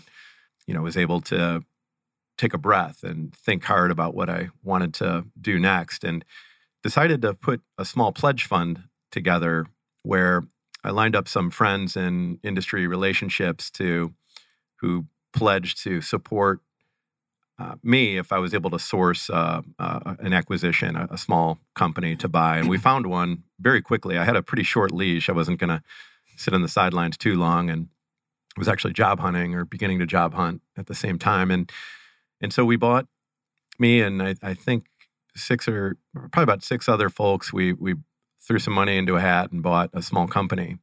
It was bankrupt. Uh, we we bought the note away from its bank and you know had all the math, all the you know the working capital is worth this and that and projections and whatnot. And then the one thing we did not uh, project was that three weeks later, Lehman Brothers went bankrupt. and uh, the first lesson of uh, business ownership was you can't unbuy something. It was rough. Uh, the first of many promises I broke to my wife was to start spending our IRA to make payroll. I mean, this this was a consumer products wholesaler. We had our customers were Walmart, uh, Target, Walgreens, but they all turned off their purchase order systems. Um, not sure how many folks remember or want to remember that. You know, those months were were pretty pretty awful. So, uh, but you know, I think maybe a little bit of uh, yeah, there's probably an opportunity to tell my friends and investor investors no mas after six, nine, 12 months. But whether it was the the Irish Catholic guilt of uh, you know trudging through this and, and getting to the other side. I mean, my dad is a cement mason, was a cement mason. My mother and RN. I mean, everybody worked hard in our family, and so giving up on something wasn't uh, wasn't top of mind. You know, getting to the other side and having belief in our team and in our products that that's that was what was front of mind, and we made it through that period. The company sold uh, playing cards and little plastic chips and um, was sort of adjacent to the the gaming category at retail. Along the way, we met uh, I met uh, the inventor of the the dice that are now the foundation of our company. We chose to make some investments, significant investments, to commercialize the the product as a board game for family fun, retail, retail sales, and sold a the lights out, a quarter of a million games in just a handful of years, which was just uh, not often heard of in, in the world of, of board game sales. And but it was su- it was super cash hungry, and we had one item. It's you know one item at Walmart. It's really tough to balance costs and profits, and you know you need really a portfolio.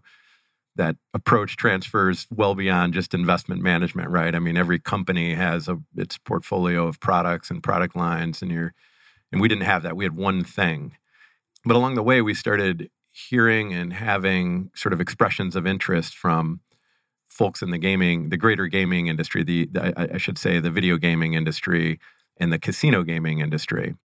If our company was a different size and scale, or we had more access to cash at the time, maybe we would have tried to do two things at once. But there is a saying that you know a man with one ass can only ride one horse, and so we we decided slowly pivot away from board gaming and into video gaming and more specifically, the idea was to pivot into uh, prototyping and licensing and developing um, uh, content ideas, uh, you know, games, discrete games featuring our our IP.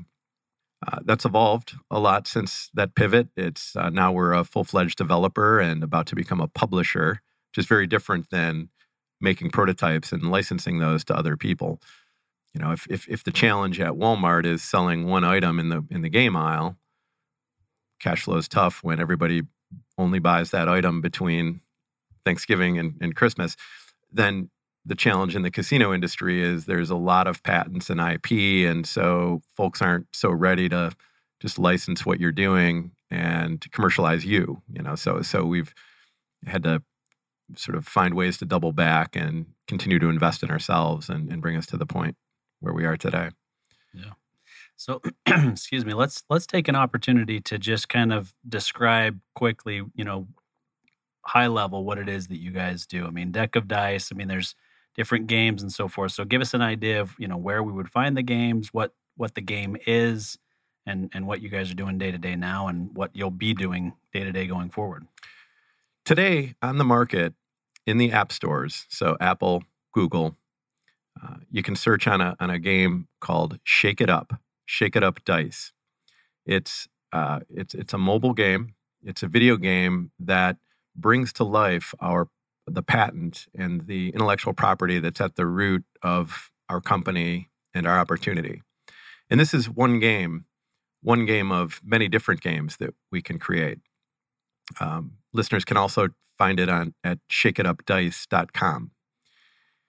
So the so that's the product and and it's available for everyone to download and enjoy uh, at the heart of it is a remarkably overdue invention and, and when i brag about the invention i please understand that i did not invent the dice so i'm bragging for someone else but uh, at the heart is is a remarkable invention that's a set of nine dice uh, which have 54 collective surfaces right so six sides per die times nine. And that's a perfect match for all 52 cards in a deck of playing cards and a pair of wilds. And and so uh, with our dice, every card from a deck is neatly arranged on all of these 54 surfaces. And they're gorgeous. They look amazing everybody who sees the physical and i've got a set in my bag here for you austin but the the the everybody who sees they're, they're just gorgeous but but beyond looking neat they deliver the expectations of uh, the, the the playing cards have set. So the way i've evolved to tell the story is that playing cards they're so ubiquitous right? Uh, they they they're everywhere every you know, 99 cents at every checkout counter and costing people a lot more than that at blackjack tables for a long time. And and and it's these things these things are a thousand years old. I think the earliest evidence of uh, playing cards being in existence is like 900 ad it was really the advent of the printing press where uh, the you know the mass accessibility took root. And for a thousand years, the point of playing card games, whether you're gambling in a game like poker or playing uh, a more casual game like rummy, having fun with friends over a trick taking game like euchre or bridge, the the point of all these games is to create matches, matches of ranks, so three of a kind, four of a kind, two pair, or to create sets of dice. Uh, some people call them straight flush hands or royal flush hands, or in in in the sport of rummy, it's a run, two, three, four of spades. And so the inventor of our dice knew that if if you have a deck of dice and you throw them and you can't do these things that have been done for a thousand years, you know, what's the point? It, it, it, if you can't achieve the goals of, of the popular card games, then you only have a, a novelty. And, and so in a fit of inspiration in one night, uh, the inventor actually chopped up a piece of wood and carved them out in a way that uh, that arranges the card faces so that if you throw them, it's possible to achieve every possible four of a kind, every possible straight flush, every royal flush, every rank. It's possible to achieve a full house hand. You really delivered a, an opportunity to deliver the most familiar game outcomes in the history of gaming with a new user experience, a new sort of action and drama of throwing dice instead of being dealt uh, from a deck of cards.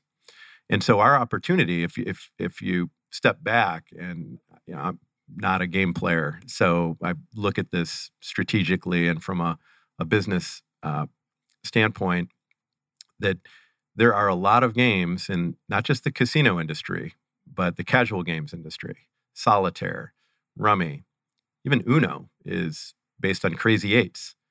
And so the legacy of card play powers markets that are together 750 billion.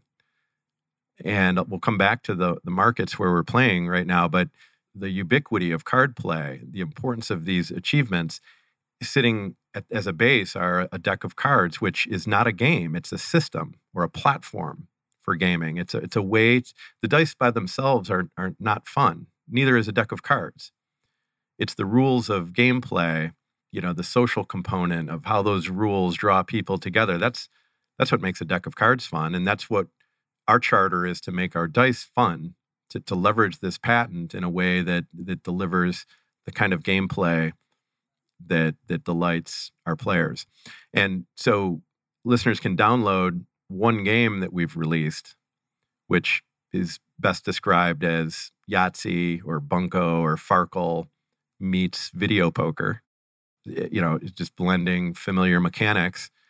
But that's one of many different things we can do. We can create games that are more like bingo, uh, games that are a blend of Keno and video poker, or games that are very rummy like or matching like Go Fish. So there's this long, uh, there's this whole sort of, uh, our vision is to create and build this family of evergreen games in, char- in, in over time. And the hard part for us has been deciding where to start. And, you know, so the burden of choice and and a lot, you know, our business model depends on our first game better be good. Can't talk about the tenth until you know until um, number one is is out there kicking ass. Yeah, no doubt. So I, I I will tell you that your description of Shake It Up Dice, right, in my mind, I was vi- envisioning playing Yahtzee, and I played Yahtzee as a kid a ton with my grandparents. We'd go camping and we'd play Yahtzee in the RV or, you know, out on the patio or whatever. And so the description made sense to me before you even made that, you know, that comparison. So I think that for me, that says that you're on the right track. So I want to unpack a little bit more about what that means. You know, there's op- there's options, obviously digital and throwing actual live dice. But before we do that, let's take a quick break we'll share a quick call to action and then Landon will bring us back from break and we'll we'll jump into kind of what the future holds and and where it goes digital or or physical. Awesome. Hey there, tycoons. Austin Peterson here, co host of Tycoons of Small Biz. If you think you have what it takes to be considered a tycoon and you're wondering how you could become a featured guest, please follow and then message us at Tycoons of Small Biz on LinkedIn. We'd love to have a conversation with you to see if it is a mutually good fit, and if so, we'll get you scheduled for an interview. If you're unsure about being a guest on our podcast, but are contemplating selling your business over the next few years and you'd like to know what your business is worth, please also follow us and then message us on LinkedIn for your no obligation, informal valuation of your business. We look forward to hearing from you, and thanks for listening to the Tycoons of Small Biz podcast. And now, back to today's program. All right, welcome back, Tycoons. We're here with Tom Donlin, Deca Dice Gaming, having a great conversation. Tom, tell us about Shake It Up Dice. So you just alluded to the fact that you've got to have game number one solid before you talk about game number 10. So is is Shake It Up Dice, is that number one? Is that kind of your foundational game, I guess, if that's the right word? It is, Landon. And it, it has roots in fact, uh, heavy roots with the board game that we worked to commercialize with the inventor. And and I actually want to talk about her for a moment and then run down this trail of, of the game design. But a woman named Carmelyn Calvert invented these dice, and she was unfortunately she she passed away a few years ago, but probably one of the most brilliant people I've ever encountered. And um, yet, someone who lived in the country and had a, a, a, high school degree and really just sort of presented as, um, you know, she wrote an email to me submitting her game, and I, I, I deleted it. And my, my, uh, you know, um, it just for partly just was lost on me, I think. But you know, the pitch, the art of you know telling your story. Maybe Carmelyn didn't pull my strings the right way, but at the time, our marketing director read the email and came into my office and said, you know, dude, did you read this thing? And, and uh, you know, at the time her patent was pending, so we actually helped shepherd things along. But uh, the she she had an idea everyone should have, and it, it always fascinates me how we talked about cards being a thousand years old. Well, dice are six thousand years old, I think. So so these these two systems, right? They're both gaming systems have been seen around town together for a long time. So, you know, putting them together as a chocolate meets peanut butter moment, and, and Carmelyn had it, and she she had this visual intelligence where she could sort of pick these things down out of her brain and and put them on on and and so the she she came to me with at least six different game designs. She had one in particular that she had been testing on her own with her own budget, and so we she we, we worked to build around that and in the Yahtzee thing, it was rolling dice three times to kind of put together uh, your hand or a strategy seems natural. It, it, kind of takes takes the pay table out of the question. I mean, it's a, it becomes a more you know more social dynamic. It puts a little more control in the player, and in, in a table game setting, it's perfectly natural. And so we ran down that trail. Well, on the digital side, when we pivoted to get into video gaming, it wasn't so clear that that was the place to start to me and the team that we started to build is amazing. I mean we, we've got j- just an amazing set of folks some of the most legendary and experienced uh, game design and game development folks in the industry and and so chewing on this right? We, we could we can do a slot machine with these so you can throw them down and you, you can you can have uh, the universe of results and and and and craft a pay table against that. And digitally we actually prototyped that and it looks pretty cool. But is it better than you know this this sort of Yahtzee mechanic? That's that's a question. And so we we we spent a lot of time on design and focus grouping and research. But darn it, if every time we didn't have a conversation with someone in the industry on the video game side or the casino side, they would naturally grab the physical dice and throw them on the table and hold some and re-roll the rest. So it just it, it's just clear that somewhere in our human DNA is this desire to roll dice three times. so so we stopped fighting. We, we've we've prototyped a dozen different types of games, and I expect that five ten years ago you guys will have seen all of them on the market. But but starting with this one, it's classic, and it's it's it's got elements of it's and it's not just Yahtzee. It's it's games like Bunko and Farkle that and and Kismet. There's this long tail of you know roll these dice three times And then there's poker, video poker. Poker is probably the most played game on the planet through time. Uh, video poker certainly probably the most successful casino game of all time, and so blending elements of that, you know, that's that's what we're doing with Shake It Up, and our early metrics are dynamite. I mean, we're we're getting some phenomenal depth of playtime and engagement from our players, and delighted with that sort of uh, proof of concept and and um, proof of appeal. But never uh, gaming is you, you, don't throw a mobile game out there and, and watch what happens. It's not like a, a retail uh, physical product. It's it's a it's a live service. It's a SaaS business uh, where you operate the product, you run the servers, you make changes to the game, you issue updates. Players always want new and fresh content. Uh, it's Games as a Service or GaaS is the uh, acronym G A A S. But it's uh, it, it, so we're what we're learning is, you know, there are some players who love poker and aren't afraid of that dynamic. But how do we, you know, we're sort of steering the game more towards po- uh, Yahtzee meets Rummy, or you know, sort of a blend of Rummy and poker.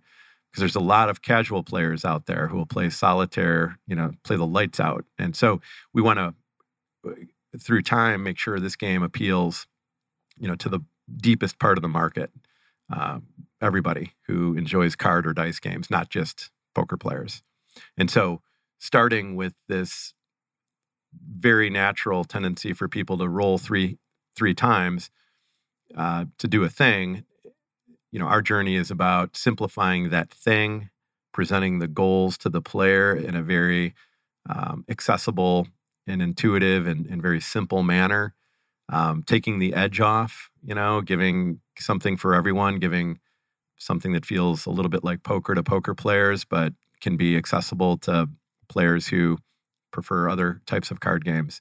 So that's where where we are with the product is really tuning and investing in this experience. You know, I think that um, maybe to put an exclamation point on that, on the market right now is very much what we call a, a minimum viable product. It's it's it, it's not it, it's it's it's it's very playable, very enjoyable, and is designed to prove the the very core of the experience. And we've nailed it. Uh, we're we're getting 20 to 25 minutes per day per player. I'd love to uh, draw the an analogy to Seinfeld, who is a billionaire by getting 20 to 25 minutes a week from people willing to sit and watch his sitcom. So our business is entertainment, you know, so gluing your eyes and your attention to uh, to a small screen, to our form of entertainment. That's the trick. And so, how do we create that near miss? How do we give you the user experience of throwing dice digitally? How do we, uh, w- you know, how do we blend this poker versus rummy? You know, making the game accessible to people. It's that's that's what we're doing now is is is building around this incredible amount of time that we're seeing from players to make sure we build and widen the net of our audience and build the types of systems that games like this depend upon to keep people for 30, 60, 90, 120 days. You know, there's a long tail here. And so it's building all of those features to keep people engaged a lot of them have nothing to do with Yahtzee or poker or rummy. They have to do with collecting things, building metagame journeys inside the game. But I'm getting a little technical here, so I'll, I'll kind of back up. And so, Landon, that was a long answer to your question about, uh, you know, starting with Yahtzee. And I dialed back to talk about the inventor and, and come roaring back to this game mechanic. Yeah, no, appreciate it. It it helps to paint the paint the picture, which is uh, which is always helpful. So appreciate that. All right, so talk to us about kind of what what's going on today. I think you've got a, a licensing deal with a casino operator. I know you've got some some uh, some great, you know, really exciting plans for growth. So, kind of talk to us about, you know, what what's going on with the company today and what is the what's the pathway look like you know going into the future we released shake it up just about a year ago and we came to market we're, we're a, i think i touched earlier on the fact that we we stepped out on this journey believing we would be more of a licensor you know a, a creator uh, making concepts and prototypes and, and licensing those and then we realized that we needed to be a full fledged developer. And we expanded our team to put together, you know, the full complement of design, production, and engineering resources. And and we built Shake It Up and got it to the market. And and actually the stepping stones to get to market, we had released a, a, a prototype via Facebook in 2018-19 that grabbed half a million players quickly and and proved it was super bare bones though we, we it was like wow okay well we've got something here and, and, but we've got to keep building around this and then and then we turned around and we licensed we call it a mini game but it's uh it's it's a game it's the same game mechanic the same three roles to do a thing it's just a quick play version and and uh folks can you can find the game inside other mobile games. I won't name too many names right now to confuse the issue, but if you download a, a social casino game, there's there's games in the market that are virtual gambling. They're, it's not real money. It's fictitious coins. You can go into these games and and play slot machines, uh, video poker, blackjack, and in a few of them you can find Shake It Up. You know, sitting there, and again, it just popped, and uh, just consistent user uh, time and engagement. And so these were stepping stones that helped us uh, really round out the design for our own product that we got to market. And, you know, COVID came along, and, and in the gaming industry, it, if you were on the market, had eyeballs and an audience, that it just the, the, uh, you know, the stay-at-home orders really drove a lot, a lot of growth in interactive entertainment. And for us, it was a little bit of a headwind because getting the team together, you know, executing, building, uh, raising capital, you know, lots of things that are just better done in person and with travel were just more difficult for us. But it did put a little wind in our sail in terms of testing and um, you know getting in front of users and and having less expensive uh, market tests. So you know, 2021 was all about getting the product out there finding what it did well and and and what could be improved. And so throughout this year, we've methodically improved our. I mentioned 20 to 25 minutes. We happen to know that for people who spend money in the game, it's closer to 26 or 28 minutes.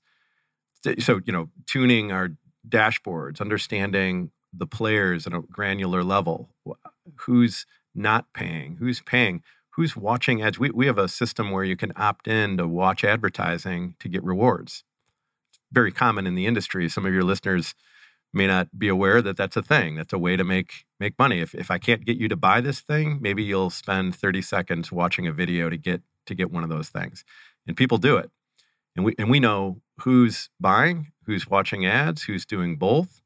And it's help and and so as we've continued to build the product, we're doing so with intelligence and we're, we're, we're building with a purpose to maximize really the maximize the behavior of the folks that want to spend money in the game. Now i should step back and say in mobile games the model our model is uh, it's called free to play. It's kind of a misnomer. It's really more of a free to install. And yeah you can play for free if you really want to grind it out. You, you can just in, in our game can appeal to to players who don't want to spend money. But the game sort of drives uh, a certain type of competitive behavior and a certain type of impatience with a small set of players who are willing to pay f- five bucks a week. You know, it's not a subscription, but the the, the way players consume the game and I won't get into the technicals, but it's it's we offer virtual goods that can help you win you know, that can help you compete. That we uh, sell coins where you can pretend to gamble against your friends. And, you know, these are things people uh, you know a, a very small set of people, but a very important set of people spend money on. It's fascinating because those players then carry the rest of the players who who don't spend as much money or any money. But I I, I liken it to back to Walmart and retail, GameStop, right? You could go and buy a, a cartridge for a console or a CD, and it was a defined price, right? It's fourteen ninety nine for this CD or sixty bucks for this Call of Duty. Well, what mobile gaming attempts to do, it's it's mobile gaming is really a throwback to arcade gaming, where if you remember or have seen, you know. Uh, TV shows where people are putting quarters in and just trying to keep going and get to the next level. And and that's that's what a mobile game's doing, except you're connected to Apple's wallet or Google Google's uh, payment system, and so you replenish what you need and you keep going. And and and so our game ultimately, you know, if it costs us eight bucks to bring in a player, we need to make ten on average. If it costs us a dollar, we need to make a dollar fifty. You know, so so the industry model is how do I get the these micro transactions, these sort of um, you know purchases from this cohort of players who will will purchase, and how can I get enough so that the you know on an average basis I'm I'm making more revenue per player than it cost me to bring those players into the game. So very ultimately very similar to selling a CD, except that the live ops part, you know, the constantly tuning the game. Uh, so again, Landon, long answer, and maybe I didn't even answer your question, but the the idea here is that we have spent the year perfecting would be the wrong term, but building and optimizing and learning and and doing it again. You know, understanding our user behavior and creating a game that can be profitable at scale. And we're we're at a point where we believe we've done that, where our game is ready for scale. So now what? We are considering going out and raising a marketing fund where we dump gas on the sparks, right? If we're if we're showing that, yeah, we can bring in a player for a buck fifty and or a buck and make a buck fifty or whatever the numbers are, right? There's a, a profit spread. Let's bring in the bucket of gas. Well, again, we're we made the transition from licensing and prototyping to development. So, you know, can we just wave a wand and become expert at marketing and publishing? The answer is maybe with time and money and the right partnerships. So we're considering that. But in the meantime, our story has gotten stronger and stronger and stronger.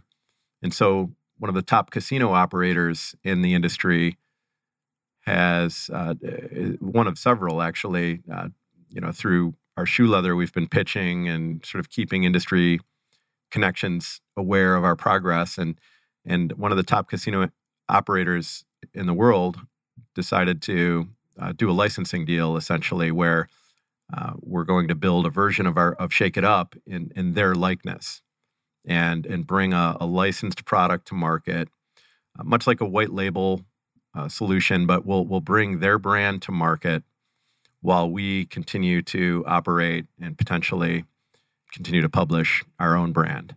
So, so our business model is evolving, and that's part of why I'm here out west. You know, probably not getting ready to co-locate again, but to continue to you know sort of cement our new path forward from here, and you know build the partnerships that it's going to take to get there.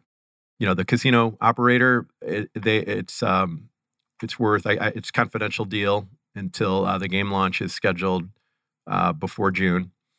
And eh, so we'll be talking a lot about it uh, closer to launch timing or just after. But but in the meantime, you know, it's it's worth explaining that casino operators are interested in the casual market for social mobile video games because if there are people who are out there pretending to gamble, they would like that market share because from a loyalty and a marketing standpoint, if players can experience their brands uh, and there can be you know the right tools and, and cross promotional techniques to to bring those players into the front door or into the real money online gambling uh, sites that exist in states like New Jersey, then it's it's in the interest of most casino operators to have a kind of an omni-channel or a, a you know this strategy where they're they're they're doing things that are not related to gambling but are absolutely related to growing their audience and expressing their brand. And so so we begin 2022 with a relationship to bring a, a non-gambling version of Shake It Up to market by mid-year, but also really excited about all of the cross promotional games we can do all, all you know putting real dice potentially in in the you know the foyer the front lobby of casinos putting content on slot machines you know getting into online real money gambling. So so we're focused on social we've got an important deal bringing us to market to help penetrate market and social and you know from there hopefully the sky is the limit into these other markets yeah, I think obviously the the future is bright. There's a there's probably at least another hour of content that we could discuss on you know where you're going with this and and what the opportunities are. And so, especially with the launch of the licensing deal around June, you know, I'll, I'll just throw out there now. It'd be great to have you back on third or fourth quarter and kind of give us an update on on where you are because I I do feel like there's so many other things we could talk about. I mean, you guys are a virtual team from the get go that we didn't have time to talk about today, and so um, we'd, we'd love to have you back in, in six months or so and kind of get an update on where you are. Awesome. I'd love but, to do it. All right. But at this point, we're, we're out of time, unfortunately. Um, the, the, the good part of that is we don't have to look at Landon on screen any longer, so we can move on with the rest of our day and, and look at better things uh, going forward. But uh, we really appreciate the conversation, Tom. We've we've learned a lot. Um, I feel like I this is a, an area that I know a decent amount about, but there are so many things that you taught me today that uh, that I know our listeners will enjoy listening to as well. So, thanks for being here. Let, us give you a last uh, opportunity to just kind of throw out the websites where they can find you, best places to to find you personally, as well as the the game and the company. Great, yeah. ShakeItUpDice.com.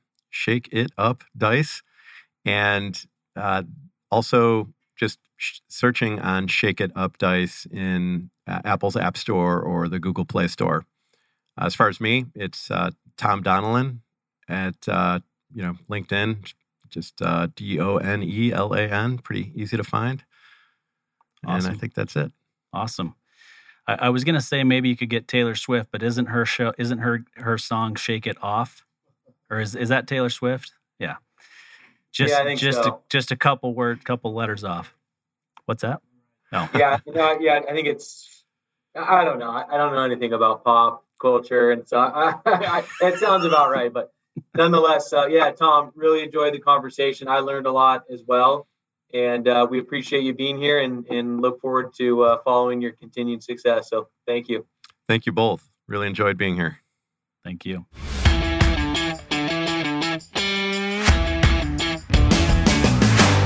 You've been listening to Tycoons of Small Biz, proudly hosted by Austin Peterson and Landon Nance.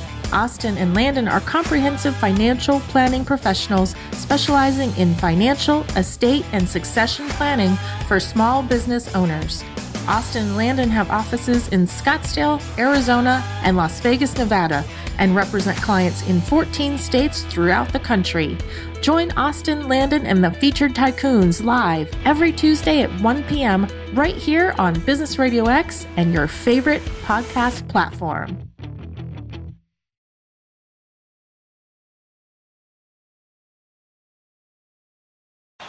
Hi, I'm Flo from Progressive. Being a baseball fanatic like me can be stressful. It's not all sports points and touchdowns. So Progressive is going to help you take your mind off your team for a moment. Instead of thinking about how they missed that goal point score, think about the Name Your Price tool from Progressive letting you choose coverage options based on your budget, unlike your team that missed the end zone net area. Well, anyway, hope this distraction about Progressive's Name Your Price tool was helpful. It sure kept me from thinking about all those penalty balls. Yay, sports! Progressive Casualty Insurance Company and affiliates. Price and coverage match limited by state law. If you love to be remembered as the person who gives the best birthday gifts, I'm here to tell you that 1-800-Flowers.com is your ultimate birthday gifting destination. 1-800-Flowers has thoughtful and artfully created options that are guaranteed to deliver the best birthday surprise. Shop thousands of unique gifts at 1-800-Flowers.com for exclusive offers and great values. To order today, visit 1-800-Flowers.com slash tune in. That's 1-800-Flowers.com slash tune in. This is the FCB Radio Network, home of the best personalities and where real talk lives. Online at FCBRadio.com. FCB.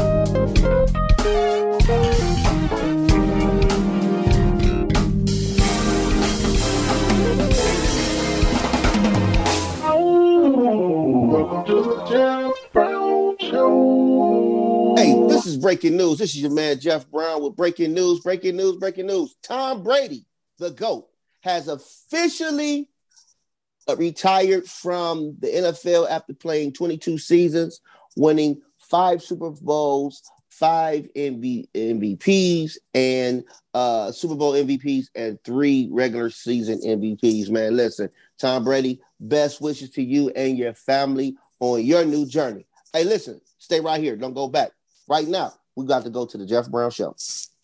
What's going on, everybody? This your boy JB in the building, the host with the most, and you tune into another hot episode of the Jeff Brown Show. Got my my partner in crime with me today, Mr. Darvio Morrow. We call him, hey, Reverend Durone. We call him the Kingpin, whatever it is. Even Mr. Liberty, however you feel today, that's how you address this, man. You know what I'm saying? You do what we do. You know what I mean? So it's all good. What's up, brother? How you doing? What's up? What's up, Jeff? You getting ready for the snow? Man, it's a damn shame, man. I'm sick of it. I know. I'm about to go, Snowstorm. soon, Listen, soon as this show is over, crazy? I'm about to go. As soon as this show is over, I'm about to go to the store and buy everything in bulk. listen, listen to me, man. Want to hear something crazy though? For real, for real. All right. So my power, our, we had a power outage last night. Oh, really? Yeah, in my condo, my place. I'm like, man, so I'm sitting, I'm because I, I, I, so- a lot of times I fall asleep on my couch. Don't ask Right. me why. I just do, man. So all I'm doing is watching. Um, I'm watching Lethal Weapons, uh, the movie number two, and all of a sudden, my power. I see my TV, my my my power just flick, flick, flick, and it just goes out, man. They didn't restore it until this morning. Wow. And when I try to tell you, it was cold in the house. It was cold, man. Uh, in my house, man, for real. So, um, Lord, I just pray that we don't have no issues, man, like that with this with this ice storm and snowstorm that's coming. You know, um, Yeah, because it's uh it's supposed to be pretty bad. There's gonna be a Yeah. big one. Yeah, man. Yeah, it's, yeah, it's supposed to be crazy. And also, too, man, we got a big show coming up today as well. Uh, we got Steve Holman from uh, Smart Drive USA. He's the CEO of Smart Drive USA and Drive My Vehicle. Got a phenomenal story. And uh, one of his testimonials is coming on the show that actually saw one of my promotions via social media. And um, from what I understand, she's happy with the service and happy with the vehicle. So I'm always using my platform, as you know, uh, Darvio, you do the same. We promote, you know, local businesses, black, especially black-owned businesses uh, that are doing good work in our community. That's how we thrive. You know what I mean? So our, our platforms are, are are blessed to be able to reach people, man. So I'm excited about that. But meanwhile, man, um, many of you probably heard Tom Brady, the GOAT, said it, said he's done. I know, Darvio. You still rooting for Baker Mayfield. I got you. But listen, today is about Tom Brady, man. You know what I'm saying? Today is Tom Brady Day. We appreciate the work, the body of work, the greatness, man, for 22 plus seasons, seven time Super Bowl champion, five time Super Bowl MVP, three time regular season MVP, over 84,000 plus yards throughout his career, over 680 plus touchdowns thrown, man. I mean, what more can you ask for, man? In a quarterback, man. I know, man. You don't want to talk about it. I get it. Hey, done. I'm, I'm just waiting for you to be done. Okay, Go all right, ahead. go ahead, Darby. Go ahead, Darby. What you gonna say, man? I, I listen, man. put me in I, I, listen, man. Well, I'll I- just that- say that's my dude. congratulations to congratulations to Tom Brady on a great career, and I hope he enjoys retirement. Nick. Oh man, you just you such a. The You know end. what? You know you you know what? You know what you remind me of? You remind me of those fans that you know they see greatness but don't recognize it and don't want to accept it. It's cool. Oh, he's okay. Man's okay. He's number one in every category. Yikes. Known to- Yikes. hey, he, man's number one in every category known to football. Okay, since autogram. Yikes. Okay, since autogram. Yeah. So I'm what I'm saying, man. This man is number one in every phase of football as it relates to leadership, competition, uh, being a quarterback. Oh my God. And the reason they lost wasn't because of Tom Brady. And I want to put it out there. The Uh-oh. defensive play call cost Uh-oh. them that damn game. Why would you blitz, do a safety blitz when you know this man been catching the ball all night long? And you're gonna do one-on-one coverage on this man with with with one of the weak with one of your struggling D-backs? Stop playing. you let Matt Stafford get that off on the go? This was yeah. So I, I, I, you guess what though? You know what, Tom Brady, man, much love to you, brother. My prayers are with you, you and your family, Gisele, the kids, your dad, your mom, everybody, man. Listen, Tom Brady, you deserve it, brother. And guess what? If you just want to come back and just show him one more time, definitely come on back. But if not, you can definitely, you have definitely earned your way to walk off into the sunset, man, because you've definitely um, made a mark on this league uh, and uh, and the sports entertainment world uh, abroad. So we appreciate you, Tom Brady. With that said, man, this is gonna be a day of hot topics as well. Uh, uh, Miss USA, man, plunges to her death, bruh. Yeah. Uh, that Yeah, is so sad, man. Um, New York, uh, she fell. She jumped off a 30 story building to her death, man. I mean, uh, this really opens our eyes to the seriousness of of of what uh, has been going on with a lot of people committing suicide, man. Uh, the mental stress and the mental illnesses that people It's are been on really the dealing rise with during. It's- it's been on the yeah. rise since the pandemic. Yeah. and it's and it's really taking its toll, man. Like I mean, it's it's crazy, brother. That that you know that that, Yeah. that this is happening and such a bright future, man, and just just Yeah, gone she young, man. She was yeah, young, man. Yeah, yeah. I yeah. think So- I think part of it, man, is and and few people want to admit this, but we're not meant to to spend long periods of time in social isolation. You know what I mean? A lot of whatever issues that people are dealing with, sometimes it can be exacerbated by Yeah. the social isolation. We see that suicides are up, drug uh drug abuse and and drug overdose is up. Um, you see all of these different negative indicators are, like people are really struggling, man. And I think I think it's something that we that we really as a as a country need to to to start talking about. Like this this long period of time of social isolation is not healthy for people. Right. And not only that, uh, let me say this. I agree with you. And here's the other part of it too, man. This is this could also be generational. This could be uh, you know Yeah. something that you know that has been passed from one generation to another, where people have been dealing with this for so long, where they really don't deal with it and they really don't talk about it. You know what I mean? And I would encourage anybody. Listen, if you are in a place where you feel that you know you feel like giving up or you're going through listen it's okay to go get help. It's okay. I think one of the, the, the, the problems we also see too man i'm gonna say in the black community that we look at we've we've grown to look at or think it's okay to shame someone who's depressed because they're going to get help. They're going to get they're going to talk to a psychiatrist Yeah, trying know, to get help. And you, you know, know, we're people don't ashamed of it like you weak. You know yo you you man you yo yo weak ass. You know you need to you know come on man Let- let's be real No, if you need to get like listen, you need listen, if you need if help you need help, get you help need to get some help. Yeah. yeah For real. absolutely man you know and we have to stop doing that uh villain It's uh, not a sign of it's not a sign of weakness. I think I think sometimes for us, you know, as black people, because of the fact that we've had to deal with so much and go through so much, like we we view that as a sign of weakness. But it's not a sign of weakness to be honest enough with yourself and say, look, man, I need help.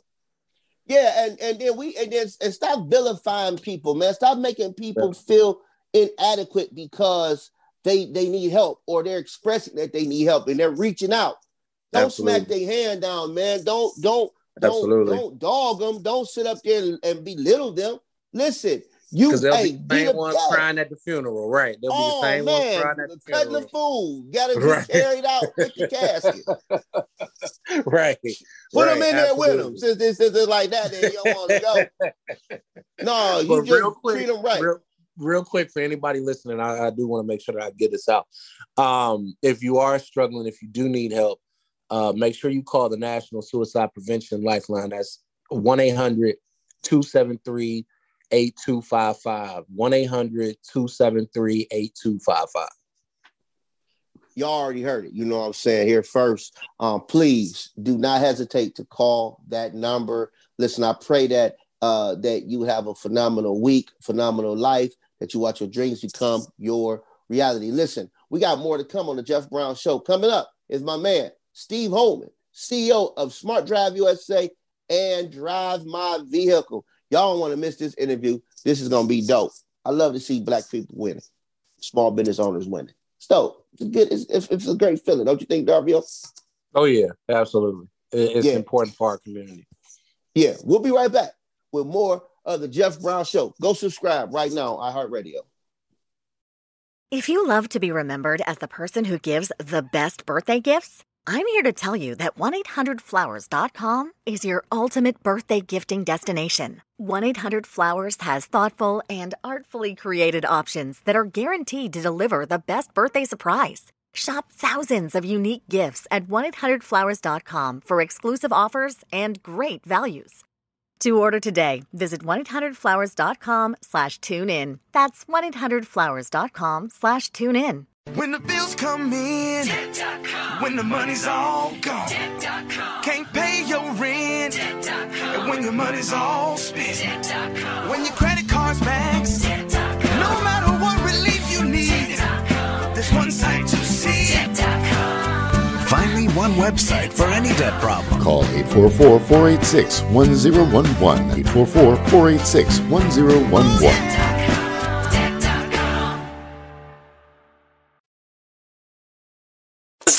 is the Jeff Brown Show. And we're back and we're back. Listen, man, I, I'm big on supporting black-owned businesses, and um, anybody that knows the Jeff Brown Show platform is what we do. You know, Darvio, you're big on that with the Outlaws. Yeah. what we do at FCB Radio.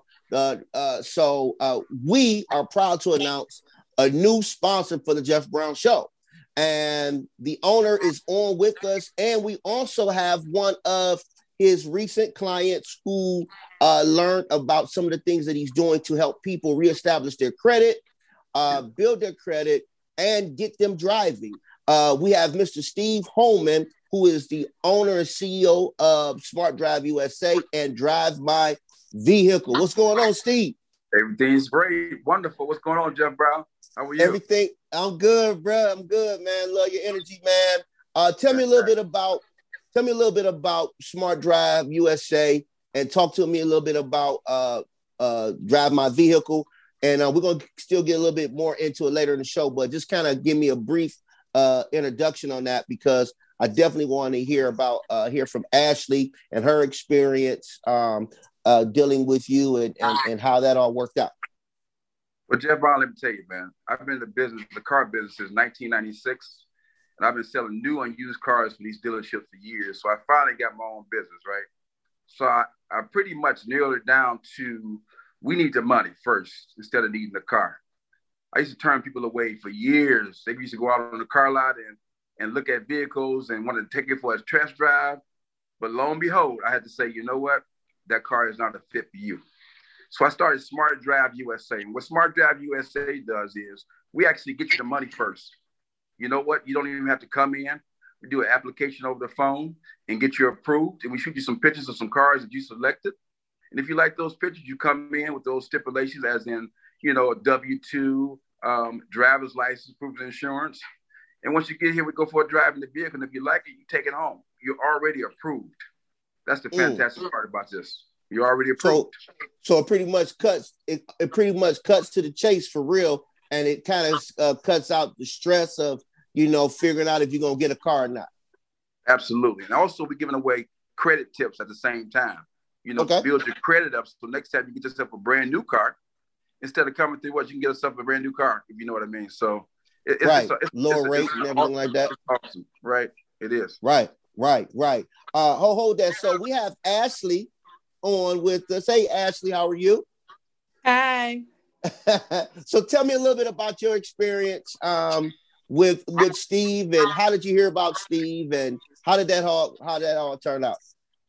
Uh, my parents actually saw an advertisement on the Jeff Brown show, and I was um, in a car that needed a lot of work, pretty much an emergent situation where I needed a car uh, because I work so much. And so I called the phone number on the ad. He told me this what information I needed to send. Sent the information on a Friday evening after hours he um I told him my story.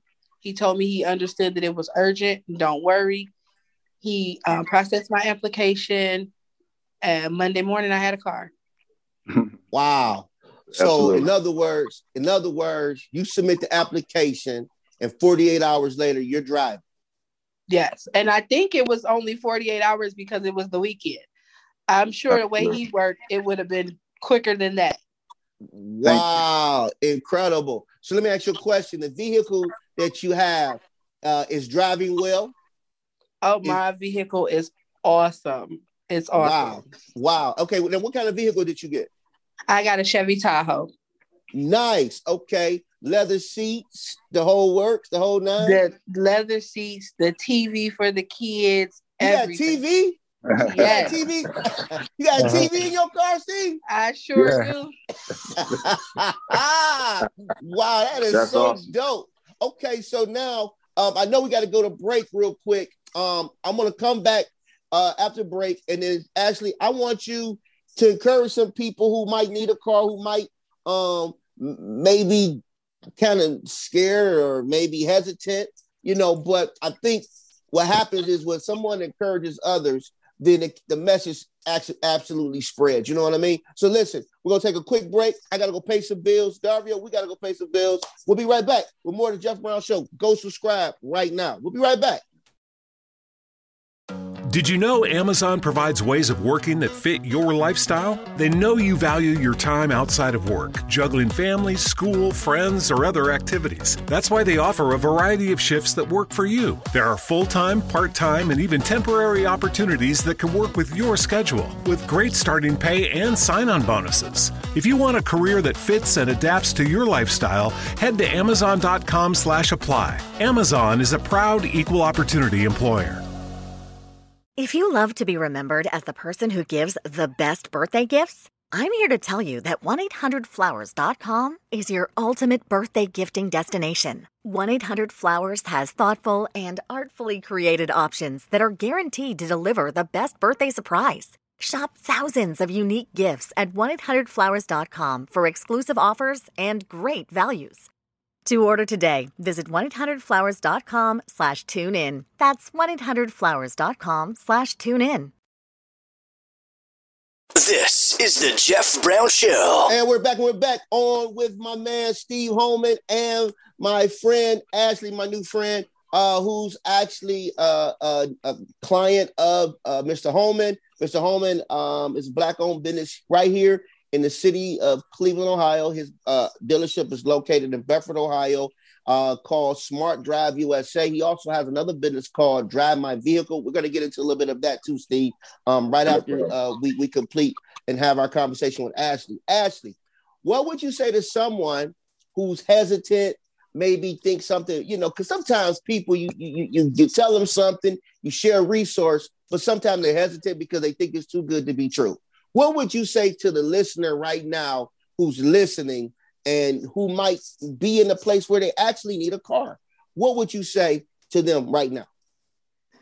I would say that although I've been in your position, I'm very hesitant. This company is, is so amazing. Um, and he makes you feel so comfortable. He's not setting you up for failure. You should go for it. I have been bragging for the past week to anybody who will listen and passing out the same screenshot that my parents sent to me for them to contact Steve because it's worth it. Thank you. Wow. Well, listen, there you have it. Ashley, we thank you for Thank you, uh, for, for, for joining us today. Thank you for your testimonial. Hey, Steve, I want you to stick around because I want to talk about driving my vehicle right now. Okay, no problem. Ashley, listen, I want you to have a blessed day. Do what Thank you do. you. And thank you again. Um, and, and Bye. special shout out to your You mom and dad Ashley. as well. Tell them I said hello. Yeah. Okay. Have a good day. Thank you. All right. Thank Peace and blessings. Mhm. Steve, man, listen, we gotta talk man. about we talking about we talking about cars today, man. We talking about black business owners, man. And I, I want to applaud you, man, personally, from the bottom of my heart, because I know your story and um and you know the journey. You know, we Okay. have we we share that journey, brother, in, We in a lot of ways. And um, I just want to applaud you. I want you to talk about drive my vehicle, man, and how that was birthed. Because hey, Darvio, listen to listen to drive my vehicle, man. The concept that's actually working. I think you've done over what 300 drives so far. Absolutely. Over 300 drives in Cuyahoga County. Talk to me about that. So check this out. Back in 2018 of November, I needed to take my driver's test. The reason why it doesn't matter. I needed to take it. So I called family members, mother, brother, sisters. They were all busy, couldn't help me. And it's not their problem, it was my problem, right? So I finally got my niece to let me use her Z4 BMW convertible to take the driver's test. She picked me up. She took me to the station, let me use her car. I passed. And when I passed, standing in line, get my driver's license, I said, What the hell just happened? I looked around and saw these people with their family members, their brothers, their cousins, the grandmother with the granddaughters. It looked too obvious that there was not a commercial entity, entity in this place. So I said, you know what? I'm gonna start me a rental car agency that rents to people with no driver's license. Now, how the heck can you do that, right? No driver's license, renting a car? Well, how I do it is you have a licensed driver accompanied with a smart car. Hey, Jeff, you get, give me a second, grab the smart car for me. Let me show you exactly what this car looks like. For those who don't know what the smart car looks like, right quick, give me a second, y'all. I want to show you guys something here. The car.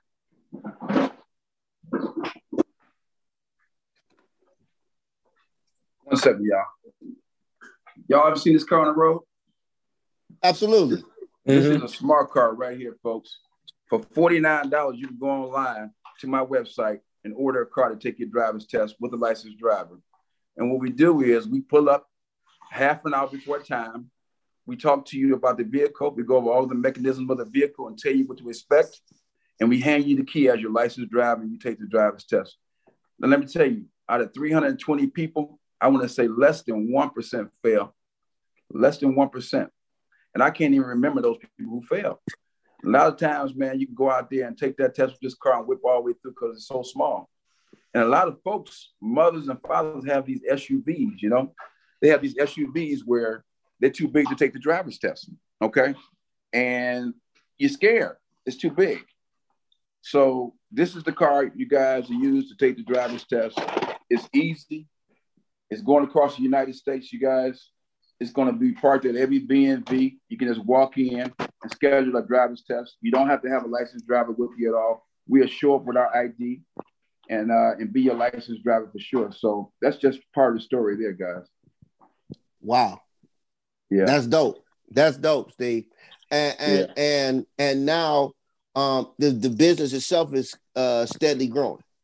It is. It is. So we actually do a practice test. So say for instance, if you don't know how to do the maneuverability, you can pay a little extra to show up like a half an hour before. We got cones. We have cones in the vehicle where you can practice the uh, maneuverability. Hey Steve, your, your your mic went out a little bit. Say that again. Can you hear me now? Yes, I can. Yeah, there we I go. Said, I said we have cones available also. The orange cones. Okay. We where you're able to practice before your driver's test, and it helps out a whole lot. Right, the half an hour. maneuverability. The The maneuverability. Absolutely. Wow. So we only Oh. here we only here in Cuyahoga County right now, but we're gonna be coming across the United States, everybody. So stay tuned in, and uh, we're gonna do some crowdfunding and get this thing because we know that it's needed across the United States. Every individual house does not have a car to take your And, test. and even people that's coming home from prison, they need it. Oh, absolutely. I done served. I don't know how many people home from, came home from prison because Yeah. the family members maybe have passed away, you know, or they're in another state and they don't know anybody. I mean, how can you use your friend's car when you don't have a friend? Mm. But you know what? Using Drive My Vehicle will give you employment with Amazon, UPS. Something happened to your camera, Jeff. UPS. I'm here. And things of that sort. And uh, it, it employ a lot of people having a driver's license. It helps the community. Right. So so with that said, man, say some words of encouragement to someone, man, you know, that might be going through something today, Steve. One thing I love about you, brother, you're positive. You always keep the faith. You all, regardless of whatever you've been through in your life, man. Drop some word of encouragement and also drop um, your social media handle so people can connect with you, follow you, and, and touch base with you, man. Okay, so real quick, my social media handle at, at IG is DMV Test Now. That's DMV Test Now. And all, and all and all you guys out there who are not encouraged about taking your driver's test or even wondering, can I get approved for a vehicle? I tell you what, mark my word, these people are lending money. They will give you a car. You know what? Most of these cars come with GPS, so pretty much they know where you are. It's not like it used to be. You can have the car come with five hundred dollars down, your most recent pay stub or utility bill. You have yourself a nice vehicle, and also with Drive My Vehicle. Those folks who are scared to take the maneuverability test, don't be anymore. Go to my page at IG DMV Test Now and look at all the testimonies. Okay, and keep your head up. I'll be there for you. There you have it, man. Listen, hey, Darvio, do you need to take the driver's test? no, but if I did, I'd call him. That's what I'm talking about. Listen. My man. hey, listen, we'll be right back for the Jeff Brown Show. Make sure you guys go subscribe right now on iHeartRadio, Apple Podcasts, or wherever you listen to your podcast on your favorite listening device. I'm so glad if I ever need a driver's test, I'm calling drive your vehicle because I'm gonna use the smart dr- I'm gonna use the smart car on this one. But listen, we'll be right back with more of the Jeff Brown Show. My man Steve Holman in the building hanging out. Yeah. All right now. Hey, Randy, what you doing? Oh, hey, Dave. I'm just making a list of things that make me feel really, really good. Wearing Bombas socks. Trust me, that's number one on my list. Bombas socks feel so good because we use the smartest design and best materials, making them the most comfortable socks ever. Plus, because socks are the number one most requested clothing item in homeless shelters, we donate a pair for every pair purchased, and that feels pretty good too. To shop Bombas or learn more about how your purchase supports those experiencing homelessness, go to bombas.com slash comfy and get 20% off your first purchase. If you love to be remembered as the person who gives the best birthday gifts, I'm here to tell you that 1-800-Flowers.com is your ultimate birthday gifting destination. 1-800-Flowers has thoughtful and artfully created options that are guaranteed to deliver the best birthday surprise. Shop thousands of unique gifts at 1-800-Flowers.com for exclusive offers and great values. To order today, visit 1-800-Flowers.com slash tune in. That's 1-800-Flowers.com slash tune in. This is the Jeff Brown Show. All right, all right. We're back. We're back. That was a dope interview, man. So, you know, we want to continue to support our local business owners. Uh, make sure you guys also call Steve at 800 891 3997 if you need a vehicle. Listen, the man is helping people rebuild their credit, as you heard from Ashley. Listen, earlier, earlier on, on what happened um, and her experience. Listen, there are plenty of people that he's helping. She was just one of the people that uh, she just was willing to come on and talk.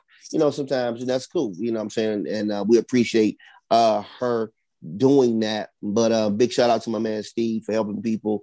And um, that's dope. But um, I want to get to some more hot topics today. Uh, want to also congratulate uh, Rihanna and ASAP Rocky, uh, Yeah. expecting their first child together. I want to salute ASAP Rocky. Did you know they was together? I didn't even know they was together. Yeah, I knew it was together. Yeah, yeah, I do. Huh. But he is the first to lay the golden egg. Oh Lord. I'm just saying. I'm just saying, man. I mean, he he laid the he laid the billion dollar egg, bro. Billion. Yeah, Rihanna, Rihanna, the truth, man. She's man, truth. listen, bro. Man, listen. You know what I mean? You know how many times I've dreamed about Rihanna, man? Just dream. Every time I thought about Rihanna, man. And this guy, he not only dates her, is with her. Now they're expecting their first child together. Big shout out to them. Um, and to imagine her being a mother, I think she's gonna be a phenomenal mother. I think she's gonna do great. Um, we know the child. Uh, um, uh, wants to know. I mean, uh, when you think about uh her life and everything she's accomplished. I'm sorry, I kind of lost my train of thought because somebody came. You know, with this virtual this virtual stuff, man. You know, you put your phone on do not disturb, and people still get through. I don't understand. Apple Right. need to fix that. But anyway, what I was saying is the baby. I think baby is gonna be fine, well taken care of.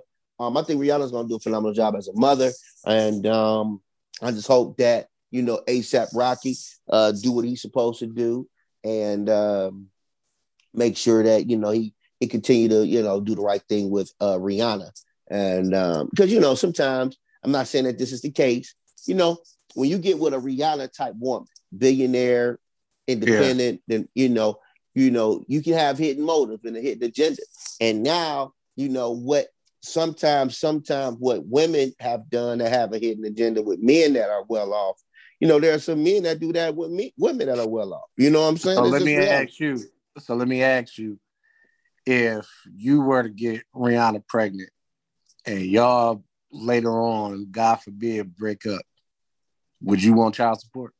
Yes. Absolutely. Cash me out. You did not hesitate. Cash me out. Be a damn fool to say no. Really? oh, I can get this? Really? I'm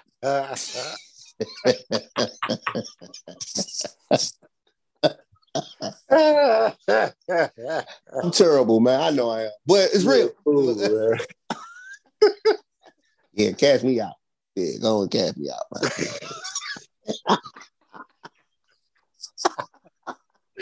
cash me out. oh man. Yeah, man. You I mean you wouldn't? Ah, man, that would be hard, man. Like, how do you? Well, I guess in that situation, man. You said did you because say I was about to say no, because I was about to say, how do you say say that to your boys? But I guess your boys would understand in that situation. Yeah, I mean, listen. women women tagging these men. Yeah. Okay, I All the time. vice versa. You know, listen. See, here's the problem. It's bad because women feel that a man shouldn't even want child support. Right. Right, but guess what? In most cases, it, it does work out that way. And more than likely, if if if she was on the same level financially as me, I wouldn't do it. But since but since you know you're a billionaire, I can, I can use I can use that money to help build some more legacy for our child. You know, Yeah. Yeah. we, we you know, it, I'm, I'm going to invest the money. You know, we gonna yeah, you know, it's gonna be well spent. Trust me, and I'm gonna always tell the world that you did it. You know, appreciate your contribution. Uh, hey, but listen. On a side note, man, uh, you know, as we this is we're covering today hot topics. Whoopi Goldberg, the legendary actress, actress Whoopi Goldberg, and moderator for uh, the uh, highly acclaimed talk show The View, uh, issues an apology. Uh, she made a comment um, based on uh, what was happening in Tennessee, where uh, Tennessee uh, banned, uh, I, I think, the Pulitzer Prize. Uh, let me make sure I say this right because I don't want to get There's it an wrong. attempt. I don't think they did it. Did, There- did they do it? Okay. There- there's a There's an to- to- attempt to to to ban. I think it was a something with Black History. Some no, no, the like Jewish, that or co- something. the Jew, the Jewish, the Jewish uh, Holocaust. with, with the, the Holocaust. It was It's it was so about it's so much stuff coming up down there, but yeah, uh, but you understand, yeah, Yeah. You- yeah, yeah. Yeah. So, so whatever happened, and um, and I, I want to make sure I get this right, Darby, because I don't want to. Yeah. I want our listeners to. Yeah, I want our Whoopi made, listeners. Whoopi made a really stupid comment on on the View. Yeah, Um, yeah, she said that the Holocaust was not because I guess I guess they were comparing, uh, you know, like what we've went through and, and all Right. that as black people and all that. And she said Right. the Holocaust was not based on race. Yeah, Whoopi. Yeah, yeah. She said, yeah, it was not based on race. She said that, and what happened was, um, Tennessee, the Tennessee School District recently, uh, recent banning of Art Spiegelman's Pulitzer, uh, Pulitzer uh, Prize-winning graphic novel about the Holocaust. Okay, um, that's it. Moss. Got. Yeah. So, so, um, so they they banned the novel from you know Mhm. from their educational system. And Whoopi says, "Hey, well, the Holocaust was not about a race." It's, it's a stupid, stupid comment.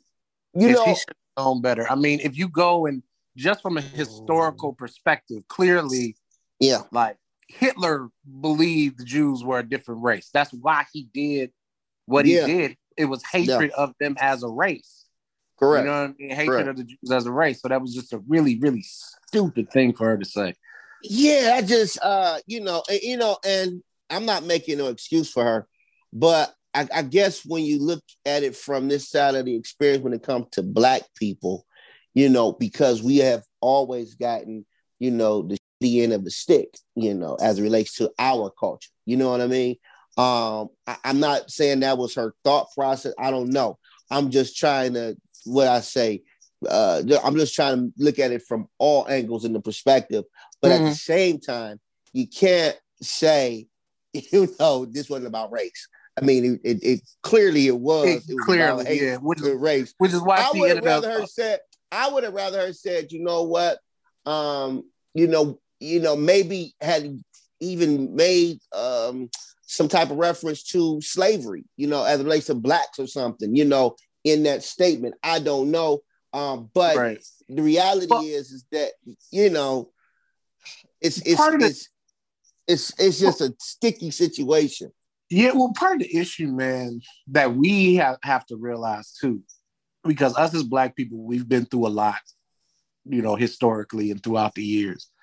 But I think sometimes we act like we the only ones that's ever been through stuff. Like if you go and look at what the Jews have went through, the Jews have been through a lot too.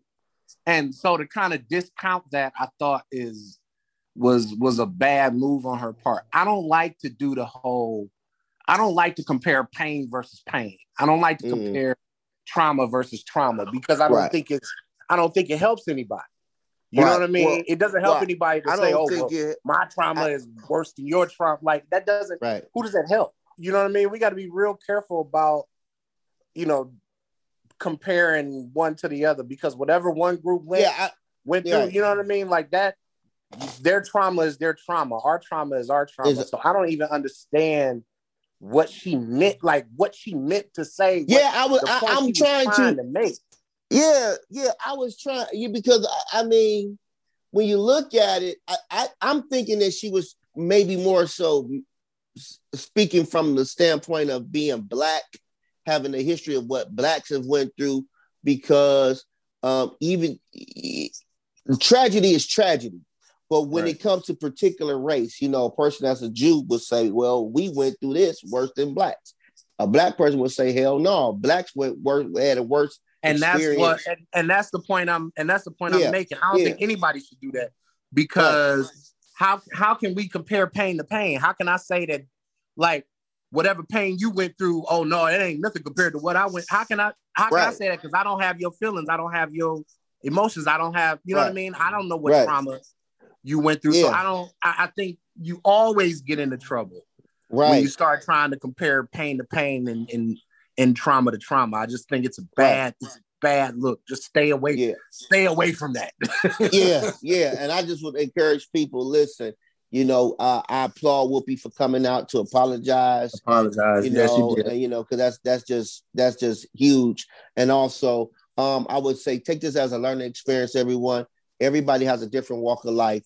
everybody has a different perspective. The way we grow together, the way we get better together is that we respect each other's um, uh, way of life, way of thinking, and then you know it's okay uh, to dis uh, to to uh, disagree, but not be disagreeable. So listen, we'll be right back with more of the Jeff Brown Show. Man, this has been a great show. We'll be right back. At Kroger, we believe in higher standards for fresh. So we do up to a 27 point inspection on our produce. Like for oranges, we check for scarring and sunburn, allowing only the best produce to reach our shelves. Because when it comes to fresh for everyone, we believe the juice is worth the squeeze. Kroger, fresh for everyone. Get more ways to save at the Buy Five or More Save $1 each sale. Just buy five or more participating items and save a dollar each with card. Kroger, fresh for everyone. Noom Weight uses psychology to help people everywhere learn about their eating habits. Eating is my love language? Yep, sure is. Ah, I say yes to seconds out of guilt. It's hard to say no to Aunt Jenny's banana pudding. Wait, I do what? Oh, fog eating happens to everybody. What the? F- we know. It can be a lot to take in, but with the help of Noom Weight, you'll learn the psychology behind your eating habits, how to change them, and get closer to reaching your weight loss goals. Sign up at Noom.com. This is the Jeff Brown Show. And we're back. We're back. Hey man, this has been a day of hot topics, and uh, I'm telling you, man, we've had great interviews today. We've had great hot topics, great discussion. Um, also, want to thank everybody continue your support to listen in and tune in. Make sure you guys go right now if you haven't already. Go subscribe to the Jeff Brown Show. Share with your friends. Share with your family. All you got to do is download the iHeartRadio app on your phone, whether you have Apple or Android, whatever it is, and just go subscribe to the show, the Jeff Brown Show, the Jeff Brown Show on iHeartRadio or on Apple Podcasts, and just subscribe, and you'll get all of our latest shows, and uh, it's all good. So, listen, here's what I want to talk about. Uh, our final topic of the day for hot topics, man. Uh, you know, even in the pandemic, people will do any damn thing to make some money. Okay. and the reality is, is that two nurses out of NYC were indicted with fe- by federal by the federal government here recently for making 1.5 million dollars in Oh, selling goodness. fake vaccination cards. Damn, that's how much money is in them. oh my goodness. Hell yeah. I'm not gonna make it, but uh, it was Hell tempting. no, I ain't trying to go to jail. it, it was tempting when I heard the, the gross. I'm like, nah, I'm cool. like, damn, they going. Oh, damn, you gotta go to jail on that. No, Nah. ain't nobody trying to go to jail for it, but it's like, Yeah. damn. One point five million. Five million. You- But you got to remember, wait, you got to remember about a year or so ago when the vaccine, when a couple years ago, remember when they when they first started doing the vaccinations, right? About a year or so ago, right? Remember Right. there was a there was a uh, there was a son and father, uh, I believe, out of Hawaii that started doing that too, and they got knocked. You know, I think they had made like twenty thousand though. Man, these women, listen, people, stop doing stupid stuff. Okay, just if you don't want to be vaccinated, don't be vaccinated. Just stay home. But if you're gonna get vaccinated, if you want to live this, if you want to live and enjoy entertainment and try to get to some type of normalcy, listen, go get vaccinated and stop risking your freedom and your life and the people around you life doing stupid stuff. I mean, at the end of the day, everybody is entitled to doing what they want to do. Everybody's entitled to doing whatever they need to do. Um, seek medical, uh, you, know, uh, seek your medical professions professional for uh, advice on how to deal with the vaccinations. Do your research, whatever it is. But damn, please do not be out here slinging vaccination card. Y'all slinging a vaccination card like it's drug. I wonder, I wonder is the time that they're gonna get equivalent to drug dealing time. Ooh, that's a good question. I don't know. I wonder because you slinging vaccination card, you like slinging crack. Come on, man. well, and you talking about the feds, man. The feds don't play. So yeah, man, you threw your whole life away for the fake. but here's the other part of this, and, and I know we're wrapping up. So I want to get into what did we learn today. But you know what, Darby, you know what I want to do? You know what I want to know is um I wonder did they save any of the money? You know, some people have the money and they don't they don't even save it. You know good and damn well they ain't saving none of that money. and any money they did say, and any, any any money they did save is about to get ate up by the by the lawyers and the court costs. Man, they probably they probably turned in all that money. That's crazy, man. That's that's that's that's that's wild, man. But So anyway, all of yeah, that for people- nothing. all that for nothing for for a moment of pleasure. Mm, mm, mm. They say that they say the love of money is the root of all evil. Yep. And selling vaccination cards is too. So So- yeah, man. So uh Daria, what did you learn today? We cut to that part of the show, man, where we talk about what we learned today, man. How do we wrap this, this day up? I learned that you shouldn't be out here bootlegging vaccination cards. That is a good lesson to learn. And I also and I and I and I also learned today that you can get a a, a, a rental car so you can take your driver's test. So any of you guys out here, people out here that need a driver's a car to take your driver's test, go ahead and take your driver's test. Call my man Steve at Smart Drive USA. Um, drive my vehicle and rent you a car. And um, the other thing I learned today is that I'm glad I got vaccinated because I'm not gonna sling no fake vaccination cards around the United States because I I've been down there. Hey, listen, I've been to jail, so I know how that feels. Don't want to go going back. oh hell no. No, I ain't gonna do that, man. Listen, hey y'all, this has been another exciting episode of the Jeff Brown Show. Stay out of jail, stay out of prison. Don't buy no fake vaccination cards, okay? just don't get vaccinated. Don't even stay in the house. Listen, just stay out of trouble, okay? Listen, hey, we love you. God loves you. There's nothing in the world you can do about it. Till next time, this has been another exciting episode of the Jeff Brown Show.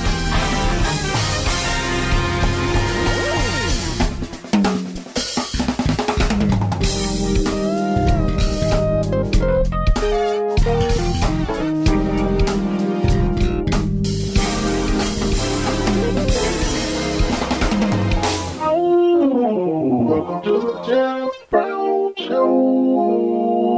FCB Radio Network. First class broadcasting worldwide. If you love to be remembered as the person who gives the best birthday gifts, I'm here to tell you that 1-800-Flowers.com is your ultimate birthday gifting destination. 1-800-Flowers has thoughtful and artfully created options that are guaranteed to deliver the best birthday surprise. Shop thousands of unique gifts at 1-800-Flowers.com for exclusive offers and great values.